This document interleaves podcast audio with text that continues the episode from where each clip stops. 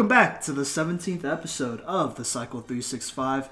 My name is Simon Villanos, I'm Cody Stoffer. And I'm Jesse Booten.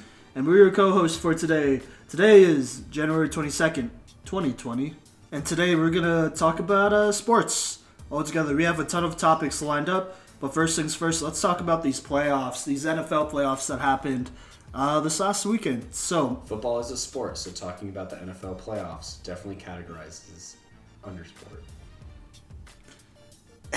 Yes, that is correct. Anyways, continue. Sorry, I was doing my Booger McFarland impersonation. imagine the meme right now. Okay, which uh, game do we want to start with? Well, we could start with the one that was obvious who was going to win, and that's the 49ers and the Packers. Yes. All right, so the 49ers did end up being the Packers. And honestly, the score doesn't make it ah, doesn't do the game justice because this game was not close at all. It really wasn't. So what are our initial thoughts? All I hope is that the 49ers win the Super Bowl. That's my initial thoughts. That's what you hope? Yeah. Oh, because the Chiefs are I don't like the Chiefs. Yeah, well, I'm also rooting for the Niners, but it hurts because I don't want Richard Sherman to win a Super Bowl. But on the flip side, Emmanuel Sanders would win a Super Anyway, Bowl. Anyway, okay, to the actual nitty gritty stuff here. So, if if um, we all we all know we want the 49ers to win, but if the 49ers win, they will tie the Patriots and the Cowboys, I believe, The Steelers. Steelers. And the Steelers Steelers. yeah. for the most Super Bowl wins. Yeah, yeah, yeah, we're still talking about Simon's team. Hold up. Just the Patriots and. Well, wait a second. Just the Patriots and Steelers. The Cowboys. Yes, aren't sorry. there I. Cowboys I- are yeah, five. the Cowboys are and not won in there. since the 90s. Yeah. But um, anyway, so they're going. So the first impressions, they're going to, Keep going. they are going to. If they win, they will tie for the, the Patriots and the Steelers for the most Super Bowl wins in the NFL. Um, I think that their defense is ready and ready to go. I think they're up to the task. I think they can stop Patrick Mahomes. I think that's uh, yeah, that's that's it. They're the best team equipped to combat the Chiefs Yes, offense. out of the Honestly. NFC. Period. Yeah, you're not wrong. So, in this game, Aaron Rodgers did not play well. No, he didn't. So, with the Packers losing, how much of their of this loss is on Aaron Rodgers? A lot. His interceptions were terrible, Yeah. and he didn't play good. And I, th- I was actually thinking about this when I was in the gym today for some reason. But the same people that will defend Aaron Rodgers, saying that like his team hasn't been good, are the same people that'll be like, well, Tom Brady's always been carried by the rest of his team. And it's like you people change their narratives to what fits. And the reality is the reality is that Aaron Rodgers isn't hasn't been to a second Super Bowl because of himself. Yeah. How many times has he been in the conference championship since that last Super Bowl? It's A been at least twice. Mm-hmm. Yeah, it's been at least twice. And he just gets in that situation and goes, "I don't want to go to the Super Bowl." It's a very odd decision, but I'm not saying that he was out quarterbacked because Jimmy Garoppolo didn't have to do anything. Yeah, he threw eight passes. Yeah. For 70 yards, is, it, correct? is it pronounced Mostert? Yeah, Raheem Yeah. Mostert. Yeah. Oh my gosh. So Jesse was in the doorway when Tevin Coleman broke his arm. I was. And he told us, guys, Tevin Coleman broke his arm. I was like, oh no, like the the Niners might start to stumble a little bit. And then they didn't because Raheem came in and he destroyed the Packers by himself. Yeah, very true. Yeah. We know this running back crew is very deep. They still have Matt Breida there too. Mostert's obviously there.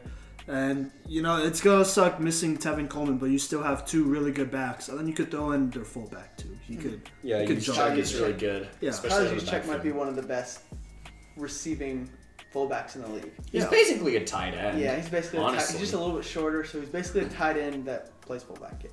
Yeah, that's very true. So they'll be okay. Uh, they're they're going. How so?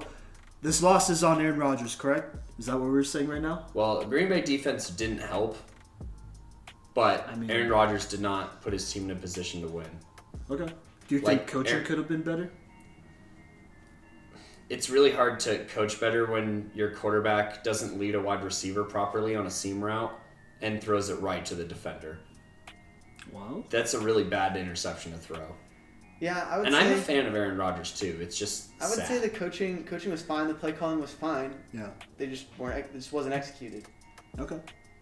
So I mean, it could it could come from the, the lack of experience that Matt LaFleur has in, in a conference championship. Sure. Yeah. Um, like he didn't prepare the team well enough, but at the same time, I think Aaron Aaron, Rodgers Rodgers should have been, there. yeah, should have prepared the team for what they need to do. yeah. Because he's Aaron Rodgers. He's supposed to be that guy. Yeah, Yeah.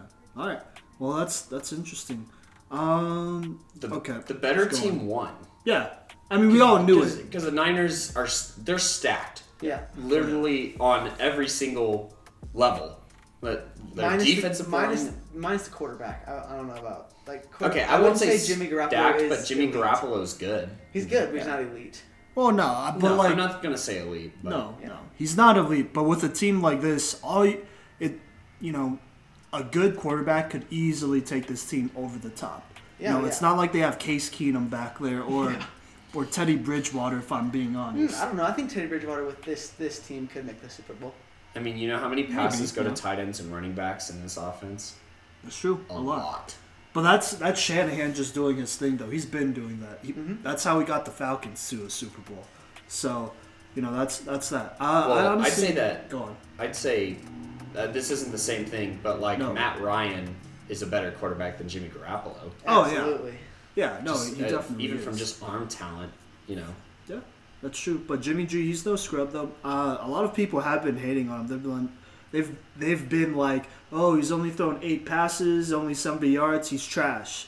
You know, but like, if we're being honest, if your running back goes off for two hundred yards and four touchdowns, do you really need to throw that much? The answer is no. That's how you blow a twenty-eight to three lead at the Falcons. So there you go. At Kyle Shanahan, Kyle has learned Yeah. his lesson, maybe, but he still gave the Patriots the Super Bowl, so I can't forgive him. No, no, But- not at all. But I mean, now they're not in it. So yeah. All right. So I think Jimmy G will be okay. Uh, let's let's just ballpark this while we're on it right now. How many more good years do you think that Aaron Rodgers has left in him? Three? I'll say I'll give him four, four max. Four max. Yeah, Max though. Okay. yeah. How yeah. old is Aaron Rodgers? He's he's as old as Tony Romo. I know that. I want to say I want to say thirty nine. It's just it's don't put me on. It's a shot in the ball, shot like shot in the dark. See, the beautiful thing about the internet is that you guys could start talking about something else, and then I could just blurt out how old Aaron Rodgers is, Great. Let's unless do I'm able to ramble Anyways, successfully long We, enough. we will talking about quarterbacks. We will um, let's say talk about Jimmy Garoppolo. Okay. Um, What about him?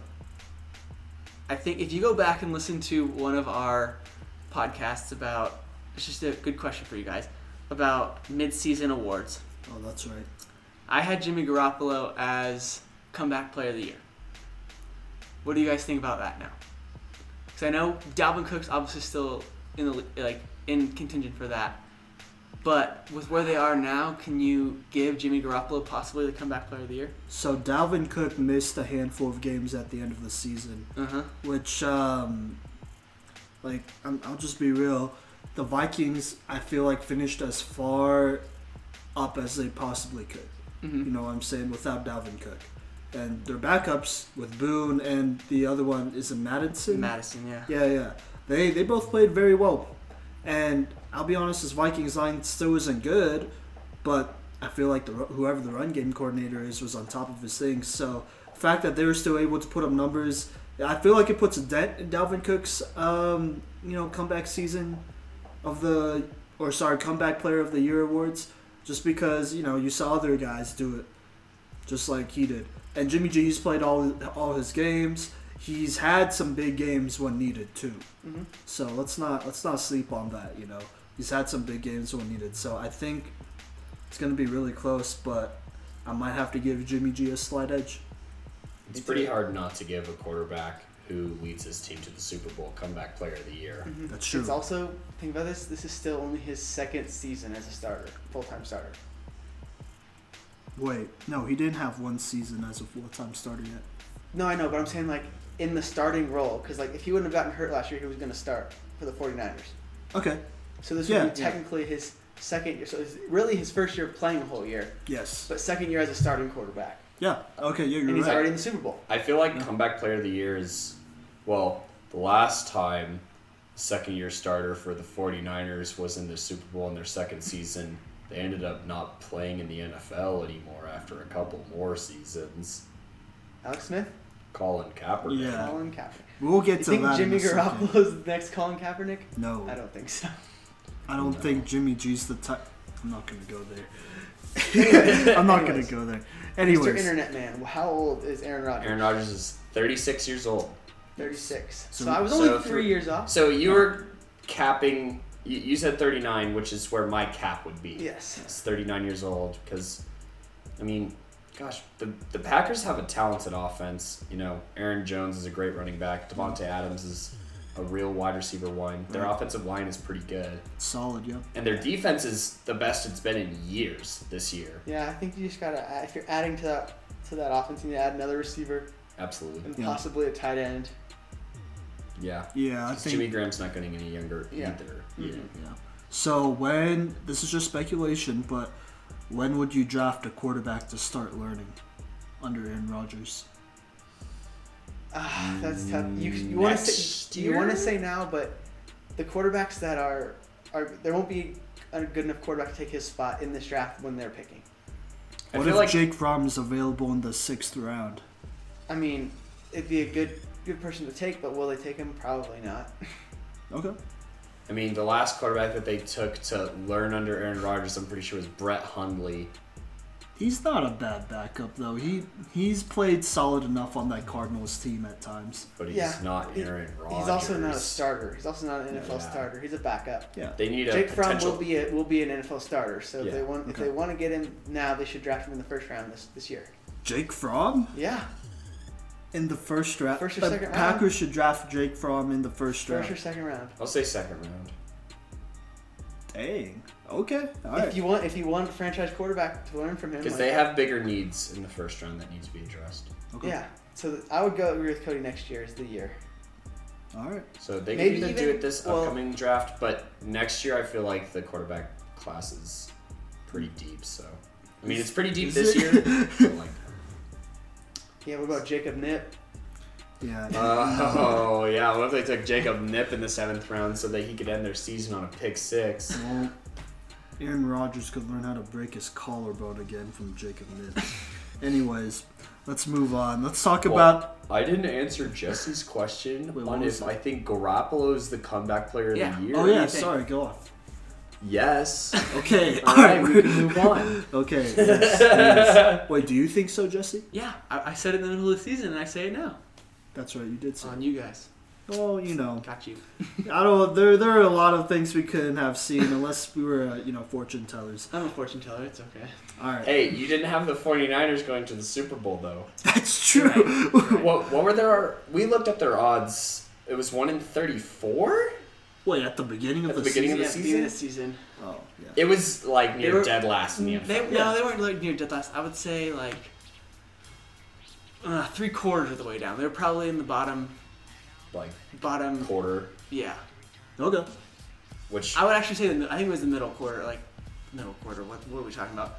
Like not the top bracket, not the top tier, not to halfway, but right below halfway. okay.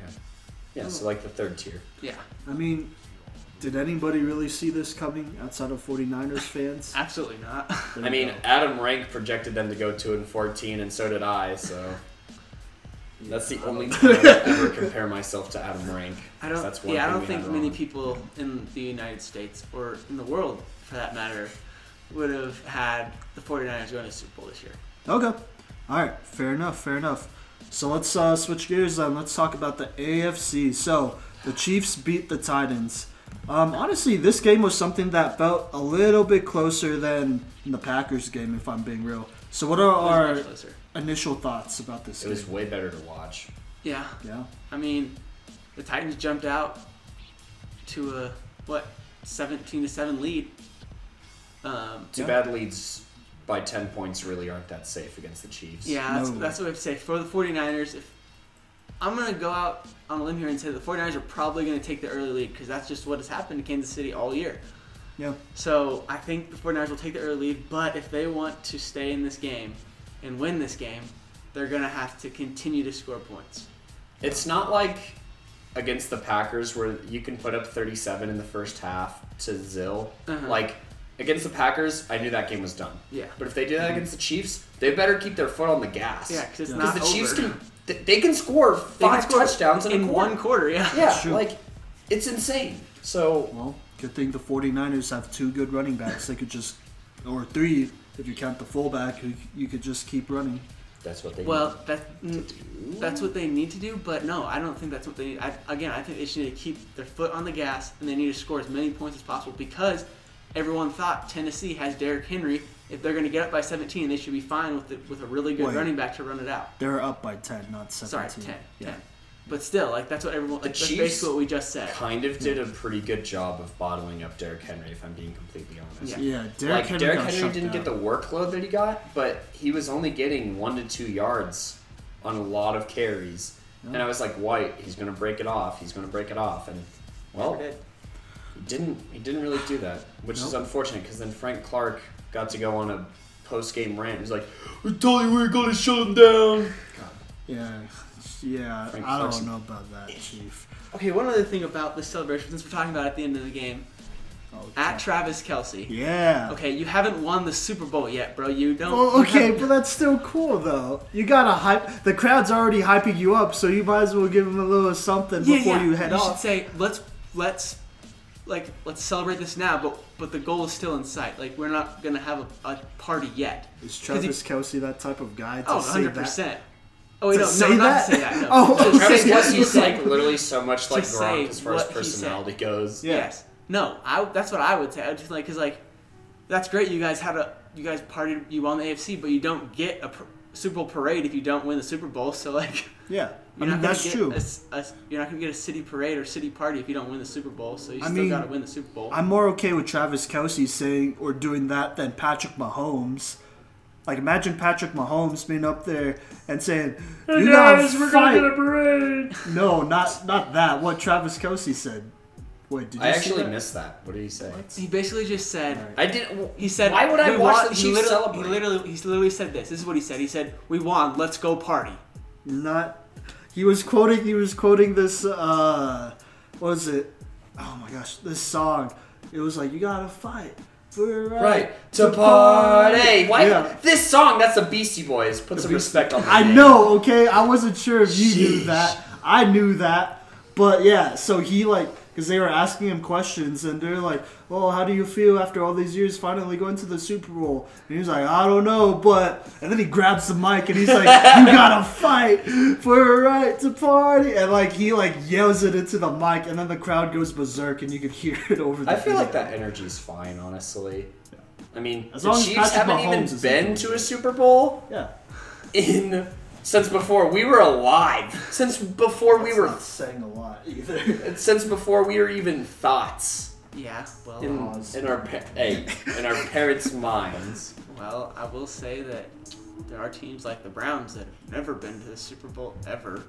And you don't think that if they won the AFC Championship, Odell Beckham would be like, "We got a party!" Like, No, bro, he would be doing some. his coach and then get arrested for it. and they'll give money to more people and just get arrested probably. So Yeah, we'll talk about oh, that. Oh, Odell. We'll see. Man, what was up with that? Why did he spank that guard like that? I don't though? know. He thought about it for so. He was eyeballing it. Yeah, like, he was like looking at the guard, like pause. He was looking at the guard for a little bit too long, and then he did it, and then he started like. This like- is a family oh appropriate show, so I'm going to change the name of the actual skit from Key and Peele. But if you ever watch the slap butt skill skit on Key and Peele, uh-huh. that's what Odell Beckham was doing because he was eyeballing. He's like, "I need to do it. I need to. Should I do it? Should I?" And he spanked him, which is weird. But anyways, the Chiefs took care of business against the Titans like they were supposed to. Mm-hmm. Ryan Tannehill didn't have the game of his life, so I didn't have to get Hold up, but Simon he's uh, a Mariota jersey. props though. He did still played good. good. He still Yeah. played good, yeah. he had 200 200 passing yards. No turnovers. Uh-uh.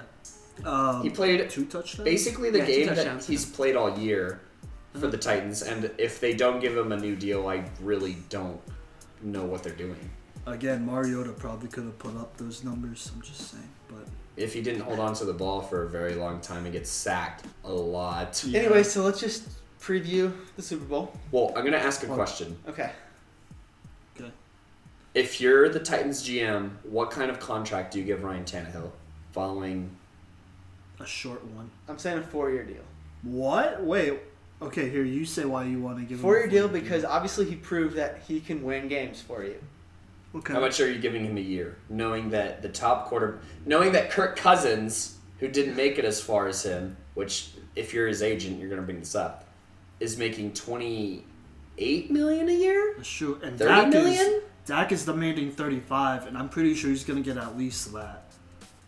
So, and I know he doesn't deserve it, but he's going to get it, and so that's going to reset the market again.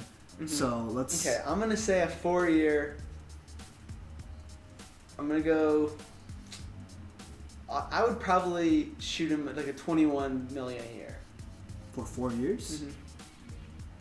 I mean, I guess mine is a little bit more similar. I'd probably give him a two-year deal, but like 40 million a year, Yeah. and so that way I could cut ties after two seasons. So you're talking a two year, eighty million dollar contract. It's a lot. if of I money. could give him less, then yeah, I That is will a give big, him that's less. a big contract. See, I was thinking of four year, twenty six million a year. Mhm. So you're looking at Go on. like a four year, hundred and two million dollar deal, which is honestly, it, fans write this down and see which one of us is the closest. But that's definitely the ballpark. Anywhere from four year, eighty million to shoot two year, eighty million, maybe. Yeah. I mean, it's the same amount of money either way. It's just if I was the Tennessee GM, I don't know if I want to commit to him right away.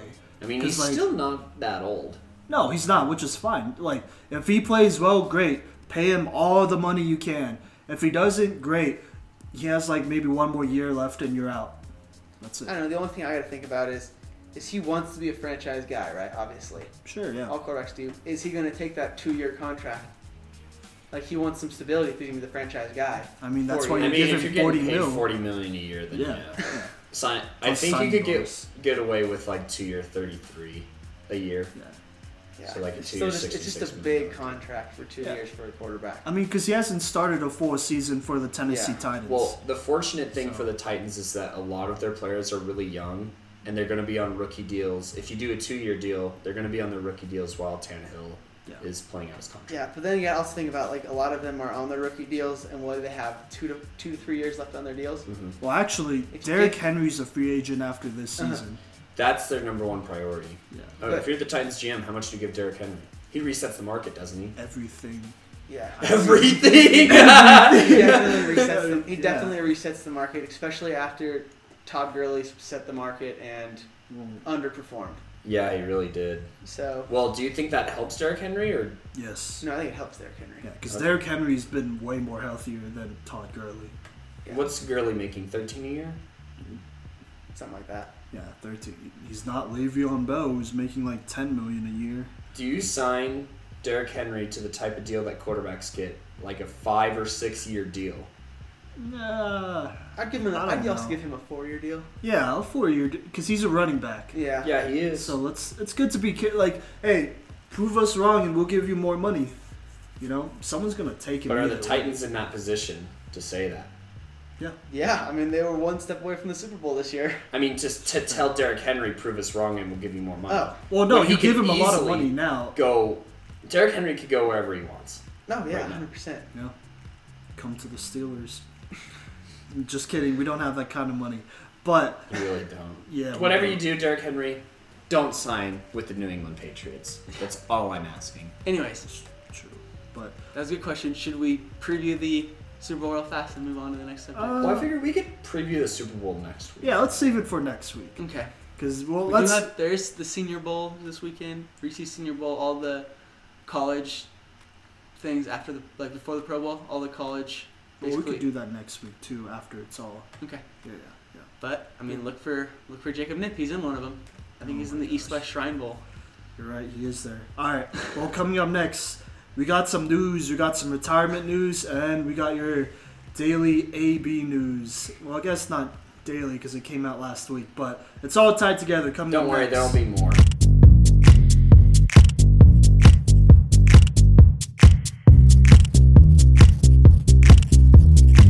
All right, welcome back to the Cycle 365 episode 17. Um, we just went over yeah the NFL playoffs, and now we're gonna move into some retirements that happened in the NFL. So Cody, hit us with who retired. Well, we have Eli Manning, who we got the news of today A few hours ago. via Few. ESPN. Came oh, that's up. copyrighted, but keep Oh. going. well, I, there, it's all messed up now. But anyways, Eli Manning retired, and Luke Kuechly, and we'll address them in that order. Eli Manning, we've known for a couple years that he probably should have retired, yeah. and the signs were on the wall. The writing was on the wall when Daniel Jones was drafted in the first round, Mm-hmm. which Daniel Jones is kind of looking like a pretty solid pick Yeah. especially with how Dwayne Haskins played. But we'll talk about that later. But Eli Manning, one of the greatest folk heroes in NFL history, Big facts. for beating the undefeated Patriots and then beating the favored Patriots again. Eli Manning is one of the greatest folk heroes and one of the greatest football heroes of our generation for denying the New England Patriots two rings. Yeah. So is he? You Uh, thoughts on Eli Manning? okay. Well, I was gonna ask a question, but I think he is probably a first ballot Hall of Famer. What about you? oh yeah, he's definitely. A, Oh, okay. All right. Well, I have no, I have no uh, argument against it. okay. I don't What about you, Cody? First ballot's a really strong statement. He has two Super Bowls. He really does have two Super Bowl rings. and he almost yeah. Well, yeah, he did. He beat a team that was undefeated and could have broke a record. Yeah, it's just his interceptions are really high. I mean, But I mean, maybe that's just you know it's recency bias. So Yeah. I'll, I'll go ahead and say, okay, he's a definite Hall of Famer. I'm just Sure. putting that out there. But he definitely could be a first ballot Hall of Famer. It's just you know it was hard to watch at the end of his career. Mm-hmm. is Archie Manning making the Hall of Fame before him?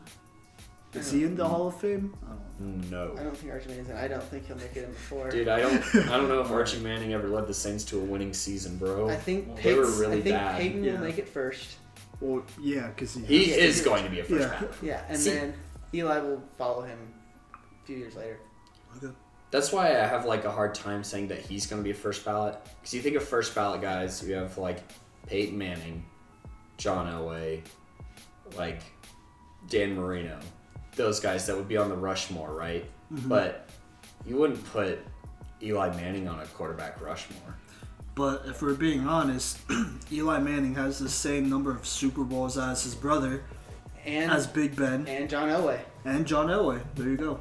like like they're not they're and not two that, more than Dan Marino. they're not that weird to like he's not weird to, that weird to throw in with those names. Yeah. I mean, his stats aren't like His you can look at aren't a lot theirs, of but- stats from like past quarterbacks, and they don't look great either. Mm-hmm. But it's definitely a different day and age. No, yeah, it is. It is. for quarterback stats because I'm pretty sure if you look at like career numbers that Tony Romo's averages are all higher than Eli Manning's. They are. But I would not put Tony Romo in the Hall of Fame. Yeah, and I also wouldn't put him in a game right now. No, he barely knows where he is. Yeah. Yeah, but you know, it'd be like that. That was a tough AFC Championship commentary game for Tony Romo. He was lost. Cody started commentating over Romo because he felt like he could do it better. So he started commentating like it was a radio broadcast. We got five receivers to the left. Um, Patrick Mahomes takes a snap, drops back, three step drop, and we're all just like, Cody. You we, could we see can it. see it on TV. I look. I'm not, I wasn't hired, was I? well, Plus, it's better than when they just stand there in silence. They're just like, I mean- all right, next play. And I'm like, yeah, I know it's the next play. that's why you gotta talk about other things like the um, what is it? He said, "Oh, chill out, Conor McGregor." Is that what he said? No, yeah, he was talking about like I don't know, Conor McGregor winning in 40 seconds or like yeah, I don't remember what it was, but well, it's because one of the kick returners like kind of did a hurdle and almost kicked. yeah, almost Spartan face. kicked him in the face. Yeah, yeah, pulled an AB if I do say so yeah. myself. But anyways, um, so that's Eli Manning. Eli Manning, good job, good Yeah. career. Thanks for beating the Patriots twice. Yeah. Big thanks. Didn't Antonio Gates retire too? I'm not Antonio Gates did retire. Yeah. Thank you for reminding me. Antonio He's Gates. he's also a first ballot Hall of sure. Famer. So he's first ballot. he sure. really is first ballot. He leads all tight ends in total touchdowns yeah, because nobody could stop him in the red zone. Yeah. And I'd say he's the fourth best tight end of all time. He's a, he was undrafted too. It's important to keep that in mind. Yeah. but He was a basketball player. he was. He was. yeah, like he- ev- what everyone says about athletic tight ends, basically. well, he was the first one. I feel. You know, the first one to really. Tony Gonzalez also that. played some basketball. One. Wait, who came out first? Tony Gonzalez. Oh yeah, okay, you're right. He's also already in the Hall of Fame. Yeah, Yeah. but Antonio Gon- Gates. Tony Gonzalez being the best tight end of all time. Yeah. Yes. But wait, but did Antonio Gates play any college football? Uh, I don't know. I know. Julius. I know Julius Thomas didn't. I'm pretty He sure played Antonio bas- Gates played like played- one season. Yeah. I could be wrong. Because he wasn't drafted for a reason. So we just looked it up, and Antonio Gates did not play college football, right, Cody? He did not, but he wanted to play football at Michigan State under then coach Nick Saban. Oh, But Nick Saban only wanted him to play football. So kind of a Bo, Bo Jackson kind of scenario. Oh, And he was like, um, no, I want to play basketball. So, so that that'd be a cool uh, theoretical thing to think about. well, he, What if he he- knew how football worked because he was being yeah. recruited for football and basketball. Yeah, but So- what if Antonio Gates chose to play at Michigan State with Nick Saban? Would he have went to a different team in the draft? Probably. He would have went to a different He team. would definitely been drafted. He would have been say that. drafted. Well, yeah. Um, he probably wouldn't have played for as long as he did, honestly, No, probably because basketball in college is way easier on your body than Football. football. Yeah, I mean you're you're probably not wrong. Unless your name's Kevin Ware, then nothing's easier All for right, you. let's not. R.I.P. Oof. Yeah, he's not dead. I know he's not dead, like- Yeah, I, but anyways, Anyways. Luke Kuechly. Also retired. yes, Did you guys watch his video? I did. It was really heartfelt. Mm-hmm. Heartbreaking. Almost, sure. almost moved me to tears when he choked up. I was like, "That's a grown man." but Luke Kuechly, one of the probably the best linebacker of this decade. Yeah, we, he, Yeah. We, when we went through linebackers, he was in my top five. Oh yeah. So I think he'll be a Hall of Famer too. is he a first ballot Hall of Famer though? I don't know about first ballot, but he's definitely a Hall of Famer. Okay. I, I mean- might give him first ballot to be honest. I didn't see the All Decade team for the 2010s of the NFL, but I'm pretty sure he he should be the linebacker, the inside Yeah. linebacker for the All Decade team. If we're being honest, he brought the Panthers to a Super Bowl. Yeah. He was So he was basically the coach on the field for that really good defense they had, and he's mhm. the only reason that Josh Norman was any good. So That's yeah, yeah. You're right. So I don't know. I mean, like I know he retired early, and his stats aren't like okay. In the years that he played, his stats are amazing, but if we're comparing it to all-time greats, it's yeah, you know, it's obviously lacking as it should. Uh, I think he has done enough though to make it to the Hall of Fame as a first ballot because he's he was I think he might have been the first player ever to win rookie defensive player of the year and then the next year right after win defensive player of the year which is crazy and then he never looked back his worst season he had he had at least 100 tackles Yeah. so I don't know if I'd say first ballot just because He didn't play long enough. yeah okay it's it's eight seasons, but he'll get into the Hall of Fame. yeah. so he's a surefire candidate though Oh yeah. all right But Simon, do you want an enlighten us of why he decided to retire? Yeah, uh, so if you didn't see the video, obviously it was injuries, and he was talking about he can't play as hard or as fast as he used to. And, you know, let me, I'm going to call out some people. The NFL media and the media in general, I feel like love to make that whole statement sound like he had, like, you know, knee problems and ankle problems and stuff like that. Like, like it was literally anything but the head. But let's be honest, I'm pretty sure it's concussions. I mean, he had a handful of concussions throughout his NFL career. Yes, he had at least three. But as a linebacker who has over a thousand tackles, there's no way that you only have have had three concussions. And that's during your NFL career. During your college career, he could have at least had two or three. During high school, he could have had you could add on another two or three. And you could throw it back to kids like Pop Warner. He could you could have added at least one.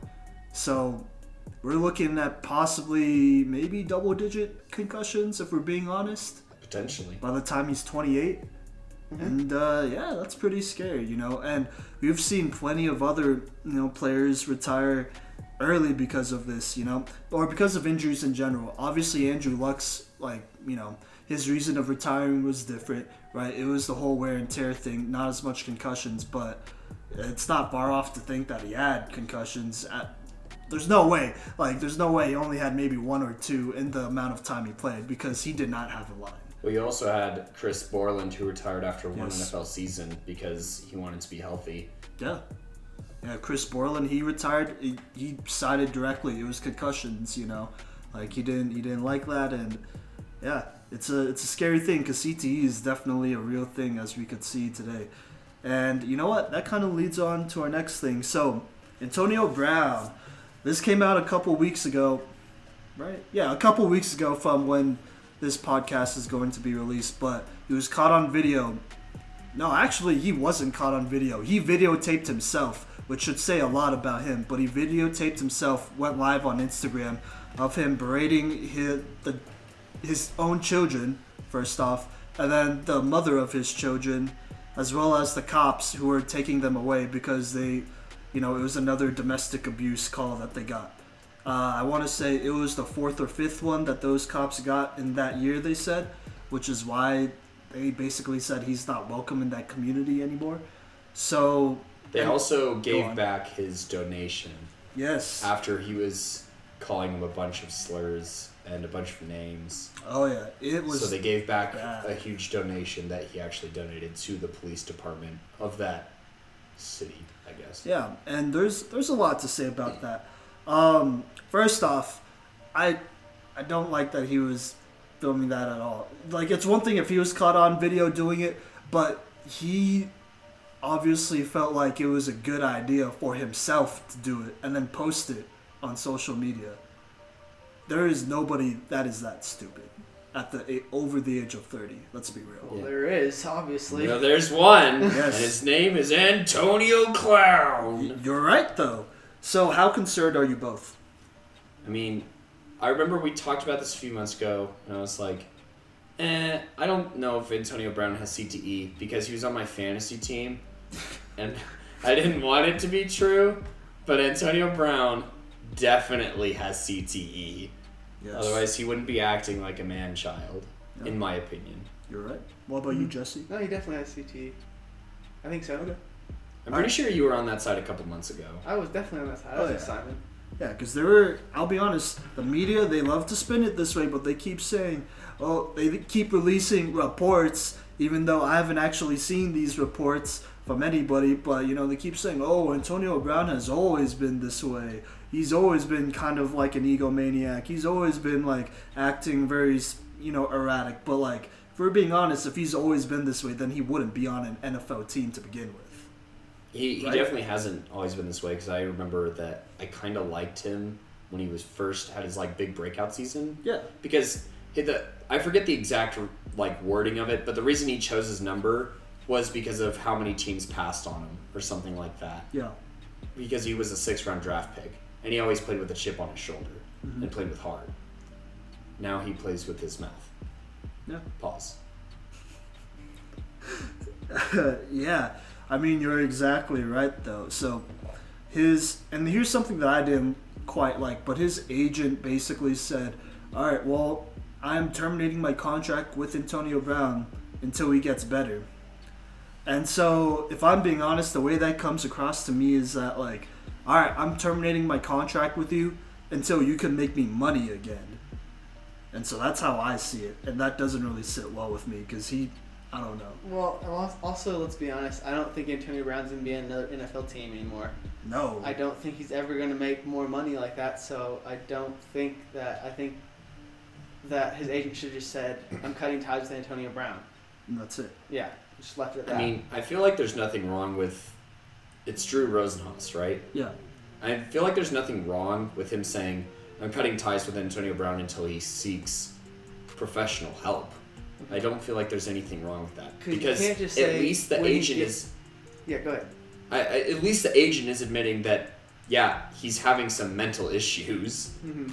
that need to be addressed professionally. Because you can't just say and when until he gets better, because he's not gonna get better. Well, know? yeah, I don't think honestly, if he does see professional health, is there even a way he can get better? like maybe painkillers and. But then that gets That's a slippery slope. yeah, it gets real complicated because then you just get to the point, and you, we've seen it with a lot of these players who have ta- taken a ton of painkillers. Like they just stop like feeling things, and then that turns into suicide. I mean, we likely. don't we don't really know a lot about CTE is the problem. No. or how to treat it. So I feel like if Antonio Brown would have to be like basically this is like this sounds bad, but it, he basically have to be a lab rat on how to treat CTE, Yeah. which he has the money to fund the treatment at least. I don't know if he has the money anymore, to be honest. He, he could sell his house and he would definitely have a lot of money. His house is ridiculous. And he's still getting paid, I'm pretty sure. No, he's not. He's not getting paid by the Raiders. no, No. they don't have to pay him anything. Or didn't the Steelers have to pay him one more year too? no, this was, this was it. So Well then, yeah, he's broke. he's very broke. He the Raiders didn't have to pay him anything. The Patriots don't have to pay him anything. So nobody's paying Antonio Brown anything. All right. Yeah. And so that kind of leads. I don't know. I mean, is this is this a sign of things to come? Because uh, I think it's worth bringing this up. But I saw that Aaron Hernandez uh, documentary that's on Netflix, and it's really good. I give it a watch. First things first, though, Aaron Hernandez had a lot of things I was wrong with him. Um, I'm pretty sure he was a closeted guy for sure. So there's that. So the things he would do was like to overcompensate and show that he was a masculine dude so that nobody would ever assume he was gay, if I'm being real. And so that definitely had a role to play in, but like, oh my gosh, they, in some, uh, in the documentary, there was like a straight two or three minute reel of him just taking really bad hits to the head. And you could see him like in pain, obviously, and then kind of just walking off and then coming back in, just to have him like get his head taken off. And it was bad. This was before like the NFL kind of cared cared about concussions, but like we'd see like tons of like crowns of the heads like just hitting his head over and over and over again for probably a straight four or five minutes, which is a lot considering these are two or three second clips. So that's yeah, it's bad, and like we know what happened to Aaron Hernandez. He ended up committing suicide in his jail cell, uh, and they said that he had the brain of a seventy-year-old at the age of twenty-seven. So that says a lot. We see obviously what's happen- happening with Antonio Brown. I'm not trying to say nothing about it, but if I'm being real, the actions of both of them are very eerily similar. If I'm being honest, from for by all accounts, at least that's the way how I see it. I don't, I don't know. It looks almost exactly the same, which is really scary. I'm just gonna throw that out there. And then obviously Luke Kuechly retired because of concussion. So, uh, what do you think this means for football in general? I mean, unfortunately, it would just probably lead to the NFL putting more rules on helmet to helmet contact. But hmm I don't know. Like, again, it's a part of the game. I don't know if, like, obviously the repercussions is not part of like what not what football is meant to be. Like, it's not supposed to end people's lives. Yeah. But that's what it is. So like, um, I think refs and officials in the NFL can continue to put regulations on it, but I don't think it's ever going to be fixed.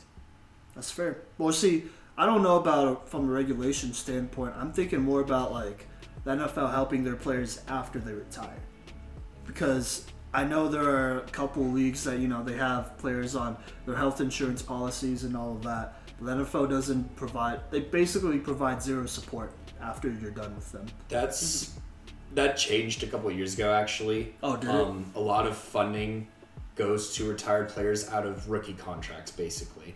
Oh so Okay. rookie, like that's why you don't see Sam Bradford contracts anymore. Mhm. Is because they're taking it out. Jesse and I actually learned about this in sport law because of that was part of the settlement of the original concussion case against the NFL a few years ago.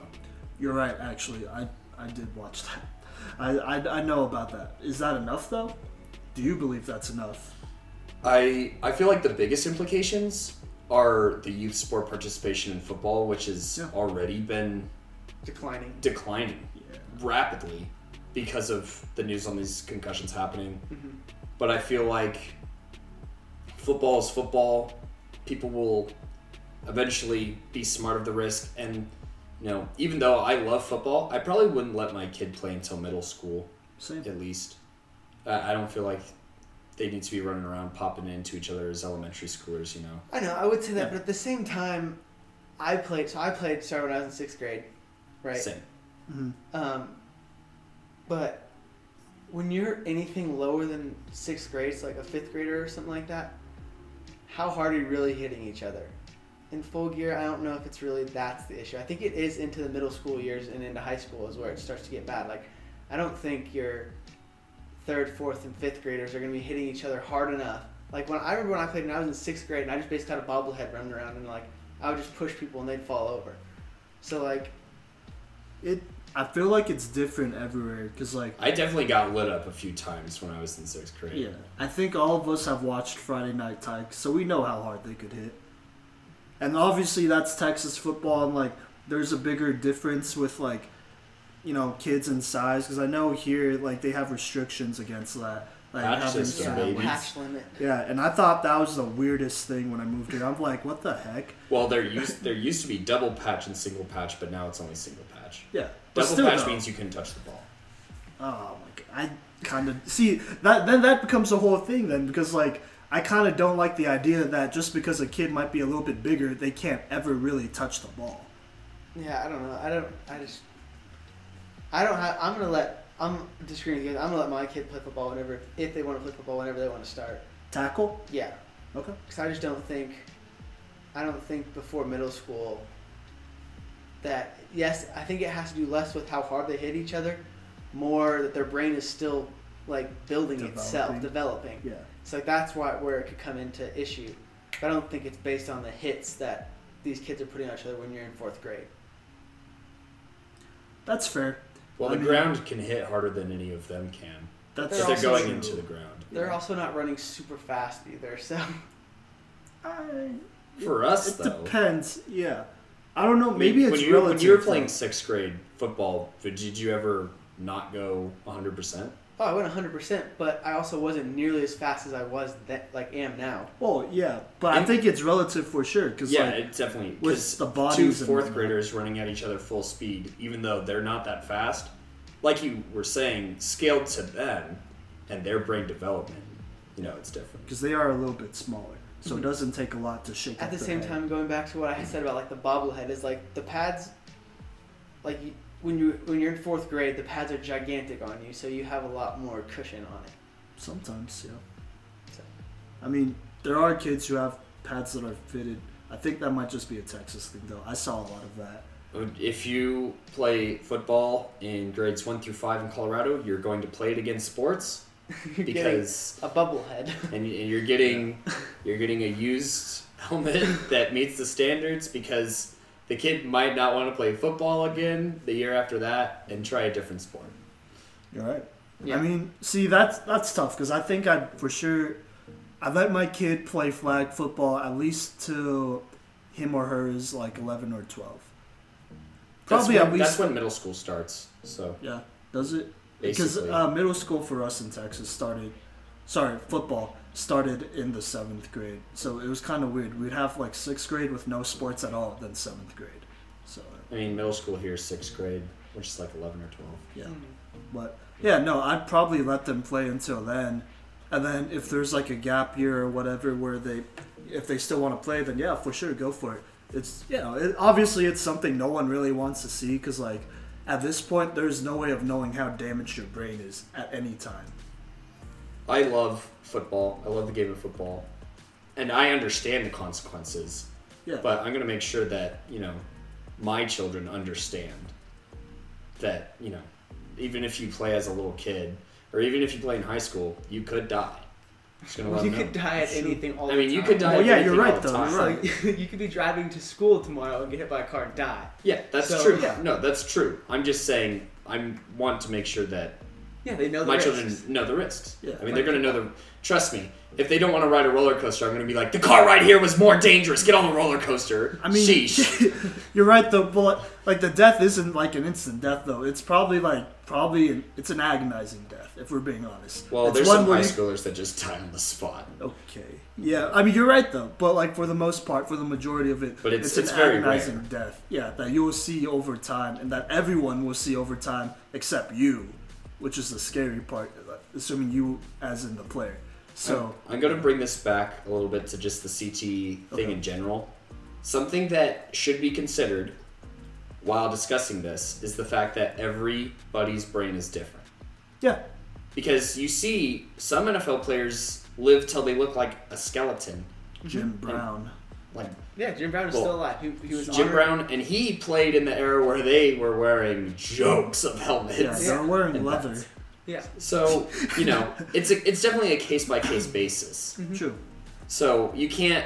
I feel like you can't make sweeping changes to the way that like NFL players are treated afterwards. Like you should have the resources there, but not all of them are going to need them. Mm-hmm. That's true. No. But even then, it's really rare. I think it's at this point, it's very rare, like as is to find a person whose body is built to withstand maybe a year of NFL football, if that, you know. So that's already rare as is. But like to find a person that will withstand like ten Derrick years of NFL Derrick football, Henry.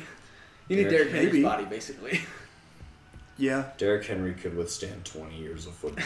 yes. yeah, probably. I mean, if this doesn't age well, then it doesn't age well. But yeah, Here, I'm gonna knock on wood for There Derrick. Henry because I care about him. yeah, there we go, Denry. But anyways, also I think I think a good thing just to bring up too, and this is, you know, just continue to look into the advancements of helmets. Um, Sure. And that could be a big reason of why this happened to Antonio Brown. Because if you go back to the beginning of this year, he was he almost quit football because they wouldn't let him wear his old helmet. When they're saying you have to wear this helmet so that you can be safe. It's probably Oh, the same you're right, helmet that yeah. his brain got scrambled in against Vontaze Burfict. Yeah, if we're being honest, it's not that difficult to imagine a world where AB is still sane because Vontaze Burfict didn't decide to make a dirty hit. hmm And I'm gonna be honest. I feel like personally, the rules that are in place right now for helmet to helmet and crown of the helmet are fine. Yeah. I don't feel Yeah, like they need to be any more than that. I don't think they can be improved on if I'm being honest. Like if you aim for someone's head specifically, you're gonna get flagged. and you get ejected from the game. You can't play anymore. Yeah. Like i especially if it's intentionally, Oh yeah. because I mean that you shouldn't do that because that's not how you tackle anyway. Jesse and I have been talking about this every single time a football game comes comes on and somebody tackles with their head down. That's not how you tackle somebody. Yeah. You square her up, and as my coach said, you reach for your holsters and you explode. Use your hips. And that's it. Or you know, alligator roll too if you need to. But yeah, that's that's pretty much it. But you know, people are still gonna do it. Um, yeah, I don't know. I wonder how Vontaze Burfict feels because in my opinion, Vontaze Burfict is about as guilty as Aaron Hernandez right now. If anything happens to AB, so I'm just gonna put that out Mhm. there. But at the same at the same time, you could probably say Montez Burfict definitely has some sort of CTE in his own. He definitely does. So- I mean, he CTE. tackled probably- everybody with So his he head. probably so- doesn't Yeah. even know what happened. Oh, he knows what happened. He No, was no, his he- teammate. No, I know, but I'm just saying like, I don't think he really. What, I don't want to say I don't want to say cares because he obviously he probably cares because he's a human being, but does he really care? I mean, so I think this is something to keep up or uh, or to remember. But remember when Antonio Brown called Mike Mayock Mayo Boy? Mm-hmm. That was So- really funny. That's but besides the point. Uh, when they're yelling, Vontaze Burfict was the one who held back AB from swinging on Mike Mayock. I forgot they were on the same team Yeah, for a both- half a second. Oh my gosh. Both Yeah. in Oklahoma or Oakland, yeah. Yeah, so obviously Vontaze Burfict, at that time at least, cared about AB in some way because he didn't let AB beat Mike Mayock to a pulp. Well, that also probably works in Vontaze's favor for a contract, but I mean, we don't know if he's going to get another contract anymore, but yeah. So I don't know. It's it's interesting seeing where the where football is going. Let's just be let's just throw this out there. What are the chances of football getting banned because it's happened before. Absolutely not. Uh, no. because the NFL, Football's the, the NFL biggest- makes too much money. no, no, I know, I know, but let's let's entertain it because let's say there's a president that doesn't care about football. Let's entertain the idea. How how how big is that uh, thought- chance? Maybe in I- a thousand years. Yeah, I don't When- think even even Give it a percentage. yeah. that- Point zero Yeah, zero I'm gonna say, zero if- zero zero zero one. Okay. Yeah, because even if there's a president that doesn't care about football, if he takes like if he takes that away, companies that run on football are gonna uprise. You know. Fair. What about the idea that middle school or even little league, Pop Warner football leagues could get banned? I think that's more likely than I don't. Than I wouldn't even say I banned. There'd just be more restrictions put on them. Well, let's say banned. I'm. This is just for fun, you know. I mean- Still point zero zero zero one percent. Oh, let me Really? let me hit you with this, I don't Simon. know about that. Let me hit you with this. Hmm. The likelihood of things getting banned as years go on is less and less likely. And we could just compare this to normal government policies, right? Sure. We see the do- like 50, 60 years ago, if you said that marijuana was going to be legalized anywhere in the US, they would call you crazy. Mm-hmm. Yeah. But now there's actually a conversation about it. Presidential candidates are talking about federally making it legal, and you know, like that never would have happened. Mushrooms are being decriminalized, have been decriminalized here in Colorado. Very like true. that doesn't mean I'm not endorsing mushrooms or marijuana on the podcast, but I'm saying just for historical sake and policy sake that the chances of that while moving forward and progressing and learning more is less likely. It's more likely, as Jesse was talking about, that equipment gets better and certain rules are changed yeah, I would think I than would the think sport getting banned. I would think that people would put more effort and more research and time and money into improving the equipment than they would start go looking at banning stuff. exactly. No, yeah. But like, let's be real. There are more people who don't watch football than those who do. So. Well, football makes more money than the people that don't watch football, so uh, no, it, th- that's definitely true. I don't know about that. The shield is worth so much on its own. As What a about logo. soccer fans? We'll Soccer say- we'll fan- say it- in- we're talking about America, America. right? No, I'm talking like I'm kind of yeah, I'm talking about America, but like I'm talking about the world in general because football is not it's it's growing. Let's be real. Exactly, it's well, gross. So it's maybe not, maybe yeah. it's banned in other countries, Well, but not not, here in the United States. Okay. Now, I'm saying it could potentially be banned in other parts of the Uh, world. I also but- I also would disagree with that. I don't think it will be banned in other parts of the world. I think if anything, like Simon just said, it's growing and it's going to continue to grow. And, it, and if anything, it's going to get bigger and less likely banned anywhere. Well, the rest of the I don't world know plays about less- rugby, by the way. Yeah. okay, facts. There's something but else, but something different about rugby is rugby. Go on. Rugby's not as violent as football is. Like This is in- true, but it's it's easily you can if you're gonna compare football to anything internationally, Mhm. you compare it to rugby. Yeah, but Plus the- rugby is different though because you pretty much always see who's tackling you. You're never gonna be blindsided. Yeah, it's- it's- usually not. I would say I would say you probably get hit more and you have no pads on in rugby. Cause I played rugby. Yeah. But the hits aren't nearly as Well, as vicious. well, pads. It's been proven that pads make you a bit more brave to hit harder yes. Yeah. in football. So you do it's a hit harder. psychological thing. Yeah, yeah, yeah. Because it's like, oh, I'm safe, and you go, and yeah, Like your there's there's scrambled, like even like going back to the Vontaze Burfict hit. There's nobody in rugby that's ever going to hit like that because if you do, the person who throws the hit's also going to be broken on the ground as well. Oh yeah, no So- facts. Yeah, but see, here's where I'm coming from. I think if football does expand internationally, I could definitely see international pressure for football to be like, you know, banned at certain ages. At least full contact, all pads football. well, That's what I'm thinking. we will have to see. Okay. And coming up next, we do have some international sporting news Oh, we do. regarding the Olympics. So Coming up next. maybe it'll spill over.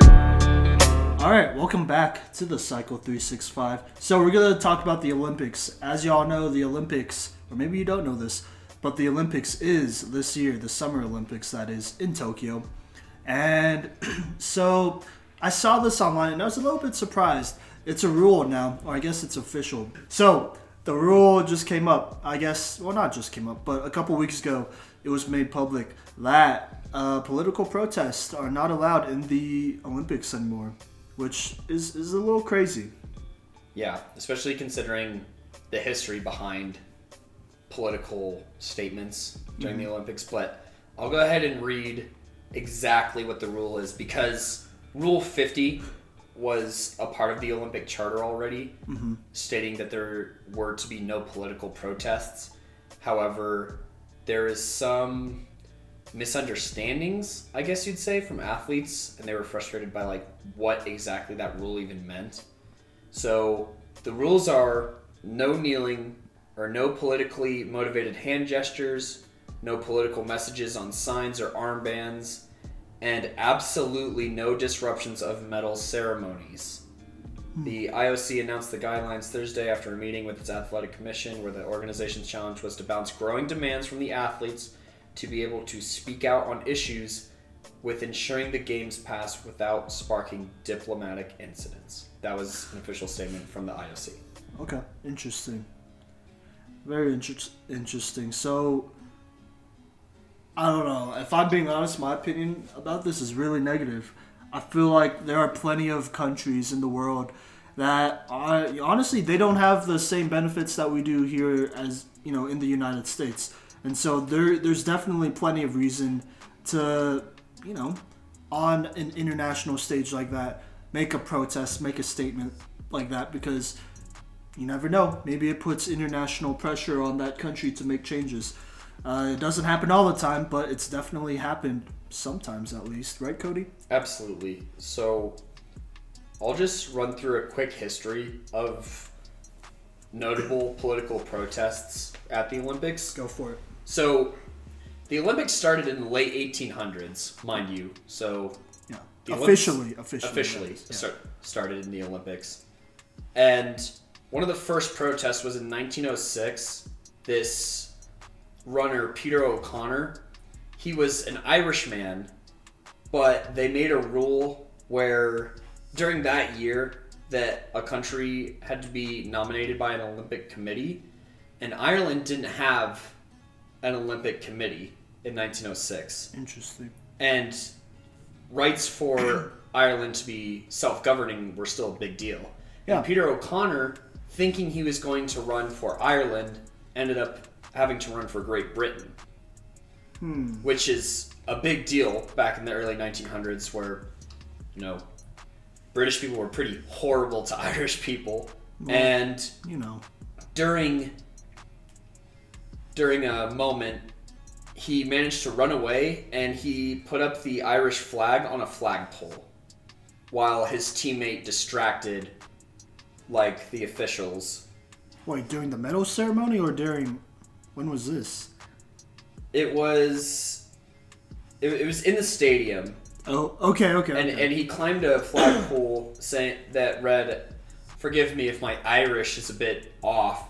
Erin go Bragh, which is Ireland forever, while somebody Bragh. else distracted like the officials and stuff.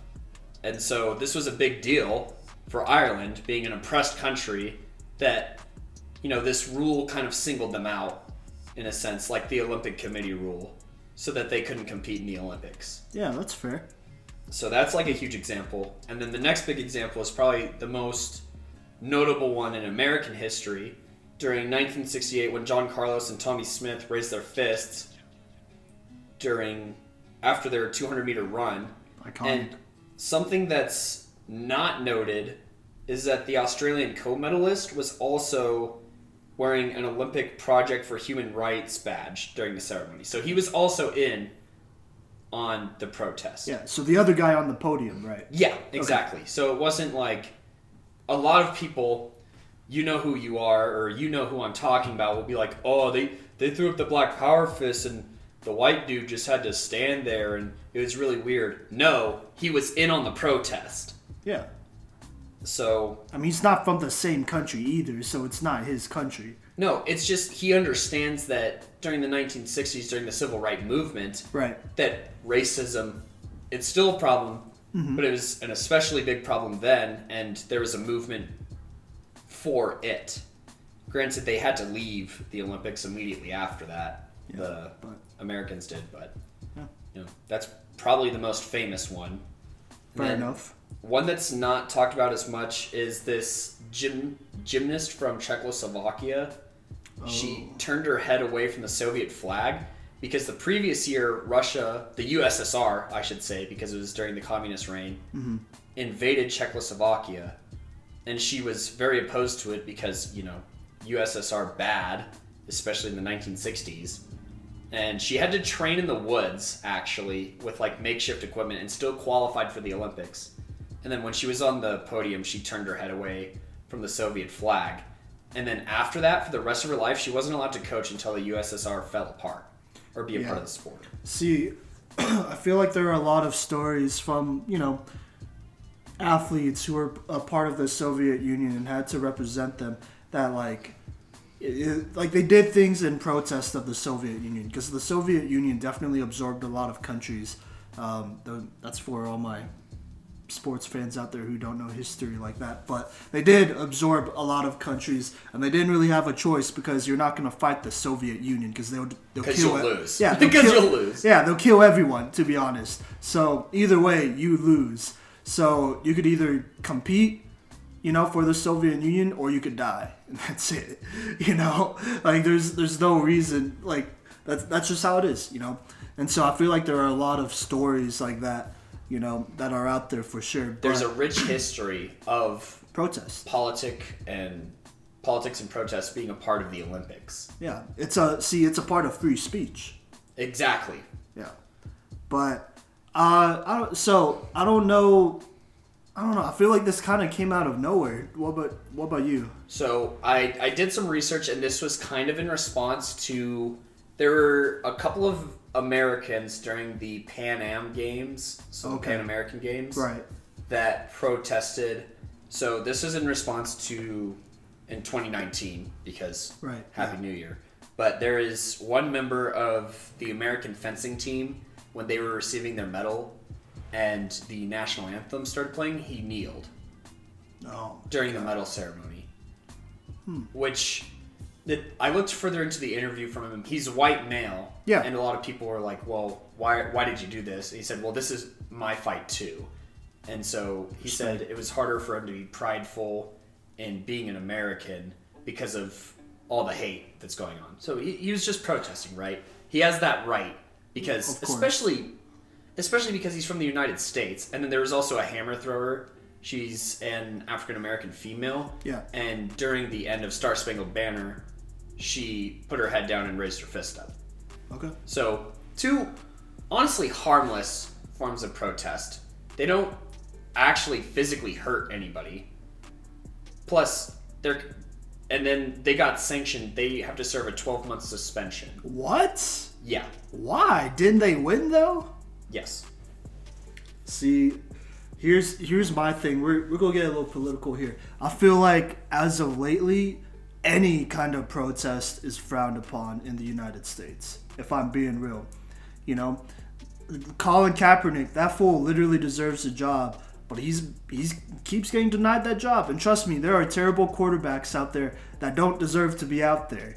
You know, we've seen his workout videos. We know what's up with that, but it's really sad though because i honestly feel like the united states put pressure on the olympic committee to ban like political protests altogether because it's honestly screwing over not the united states at all but it's screwing over a ton of other little countries or i shouldn't say little smaller countries you know that that need reforms to happen Or or less developed countries. Yes. Honestly. yes I mean, think for the first time, I believe it was last Olympics, women were allowed to compete for Saudi Arabia. yeah that's true That's insane. And honestly, that might not have even happened if.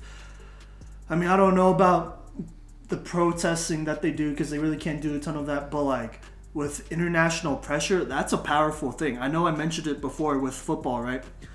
but the Olympics, it's already there. Like when you're at the Olympics and an athlete speaks out, on, not on national television, but international television, so millions, billions of people are watching you say this.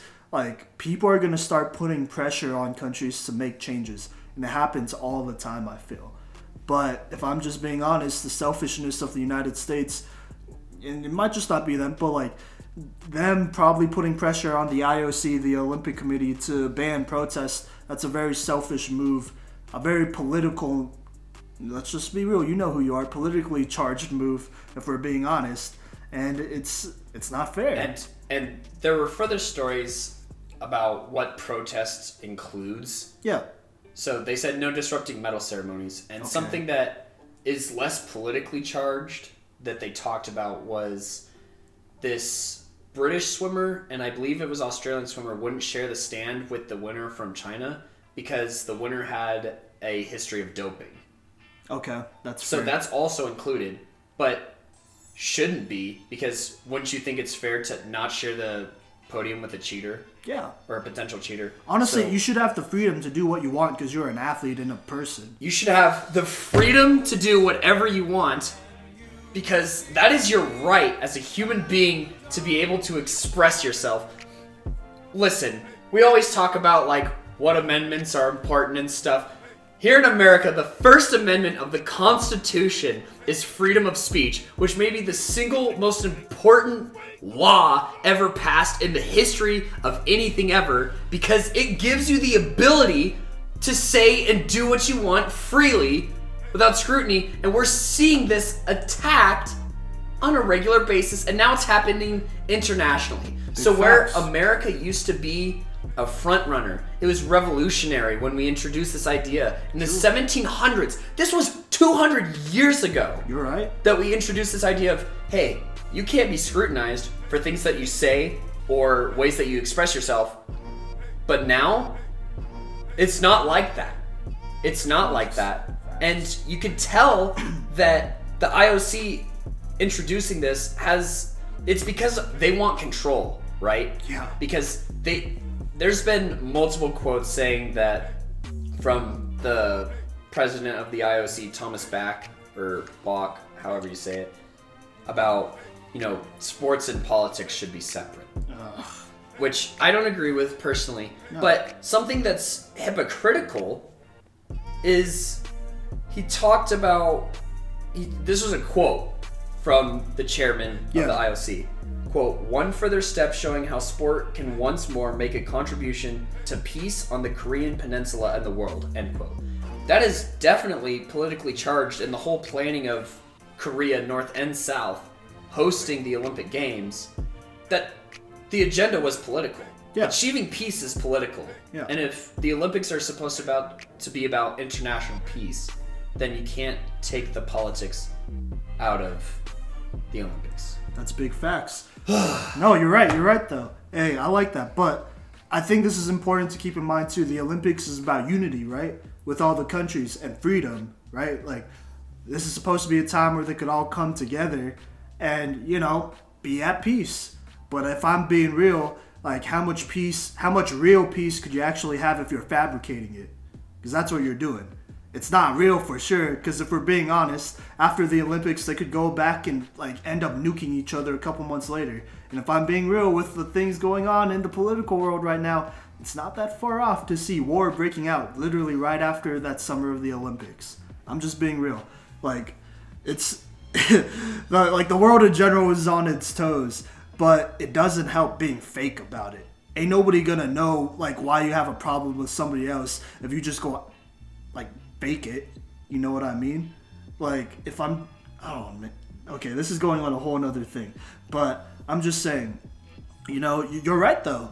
We did champion freedom, or I'm not going to say we, but I'm going to say the United States championed freedom and free speech and all this stuff. But like, if it comes down to it, let's just be real. Who put the pressure on the IOC to to take that away from the Olympics, from something that's supposed to support freedom and unity and peace? During a time of activism at an all-time high Yeah. from athletes, as you said, you brought up Colin Kaepernick. You also have LeBron James outside of the pretty arrogant China comments. Yeah, true. But you have that, and then you also have Megan Rapinoe from Mm-hmm. the U.S. women's team and the entire U.S. women's national team in general protesting the disparity in pay, despite the greater performance, which I talked about all summer. Yes, same. And, you know, certain people didn't like that. You know who you are. You know but who you are, yeah. and it's just it's not i'm going to just clarify this it's not a matter of whether you agree with what's being protested or not it's a matter of free speech Yeah, it's a matter of freedom, freedom. of expression Facts. and so if you're and an- another thing that's silly to me is that the ioc said that athletes could protest during their post-competition interviews Nobody watches those. with the media, which yeah, nobody watches those. Or they could do it on Twitter or social media. Yeah. Yeah, they could do that anytime. It's True. and you're not going to have the following that you're going to have on the international stage if you post something to your social media.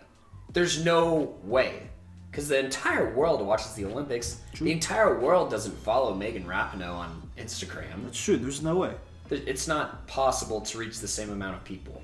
Oh yeah. So it's it really is a matter of control from the IOC, and it's honestly really disappointing. Yeah. And I agree with you that you know it came at a very weird time for them to clarify these rules.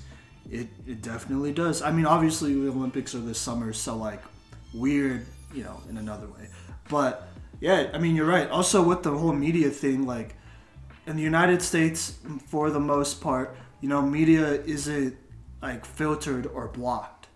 You know what I mean? But if you go to smaller countries or less developed countries or countries Or who even China. yes, or definitely China, then yeah, they control everything with the media. So the media that their people see is not what we see. And that's important to keep in mind. So if you're not going to do something during an international broadcast where like they're not expecting you to make a protest, I mean, It may go unheard. yeah, it will go unheard. Like you're you're essentially silencing billions of people. Anyways, But yeah, essentially, you are silencing billions of people uh, because because it's politically driven. Obviously, and it's it's really frustrating. I read this Los Angeles Times thing today, Simon. You're gonna get an absolute kick out of this. Okay. This is Don Tonti. Remember his name. okay, because he wrote, I believe I have the right to watch the Olympics without people forcing their beliefs on me. If that is allowed at the Olympics, then it must be allowed in a movie theater, at a concert, during a church service, at an amusement park, at a museum, and elsewhere. There are forms for public expression, this letter being one of them, but I am inclined to disrespect both the message and the messenger if someone throws his or her personal beliefs in my face. And this is in response, this is agreeing with the changes made by the IOC. So this person is saying that protesting is someone throwing beliefs in your face. see, here's what's crazy. People be they keep they be saying this. They keep saying this. Man, we're so soft. Everyone gets offended all the time. But when anyone wants to say personal belief, you got something to say, something negative to say always. Never anything positive. You always hating though, which is crazy to me because like Oh, you know who you are. You really do. I'm just being honest. And here, you know what? I'll even throw this out there. I'm not a liberal and I'm not a Republican. I'm definitely a moderate. I don't vote for a party because I'm not a, I'm not to say that. Because I'm not a sheep. I'll say that. Because I have my own opinions about people and who they should be and their values. So I don't ba- vote based on party. So I'll throw that out there. So there's no bias, if I'm being honest. I grew up in Texas. It's a Republican I'm being honest, it's a Republican state, and then I moved to Colorado. There we go. I'm in Which college we're too. supposedly a swing state. Yeah, Colorado's a swing state, but at the same, I'm in college too, so that's generally a liberal thing. So, I, I don't know if anyone's listening to this, but I'm just saying, you know, there's really no bias here. I'm, we're talking about freedom of speech right here. If I don't agree with it, cool, but that doesn't mean I'm gonna silence you forever. Because what what are the chances that this rule gets overturned in the next? I mean, I don't know. The Olympics are every four years, so let's say the next There's- twenty years. There's some professors in at Toronto universities that are theorizing that this whole operation may fall back on their head completely okay. because when you tell someone that they can't do something, the chances of them doing something is a lot higher Reverse psychology. So like, you know, we may see an all-time high of pol- of political protests at this Summer Olympics, which I welcome with open arms Yeah. and open ears and an open mind, because shutting down protests is closed-minded and regressive. True. And that's that. That's the T. Honestly, yeah. But uh, we'll see what's gonna. I don't know. We'll see what's happened. What's gonna happen. I'm already really disappointed. I'm sure we'll cover the Olympics to some extent, for sure. I mean, obviously, I'm always Team USA because I'm born here. But Yeah. at the same time, if any of my Filipino, uh, you know, hey, if Team Philippines goes out there and balls out, or not, it might not even include that. If they just play well, then you know, I'm always there. Always. You know, this is real off topic, but like I always thought if I ever became like a really good basketball player, I'd definitely rather play for Team Philippines and be their only naturalized player because you can't do that. So.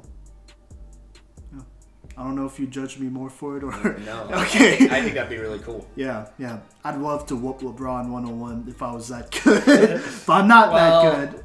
Well, I'd dunk on Steph. That's more realistic. yeah, that, there you go. All right. Speaking of basketball, we got that next.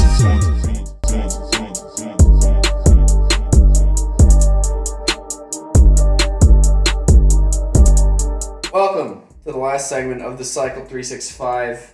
I am Cody Stoffer here with Simon Villanos, and we are talking NBA basketball.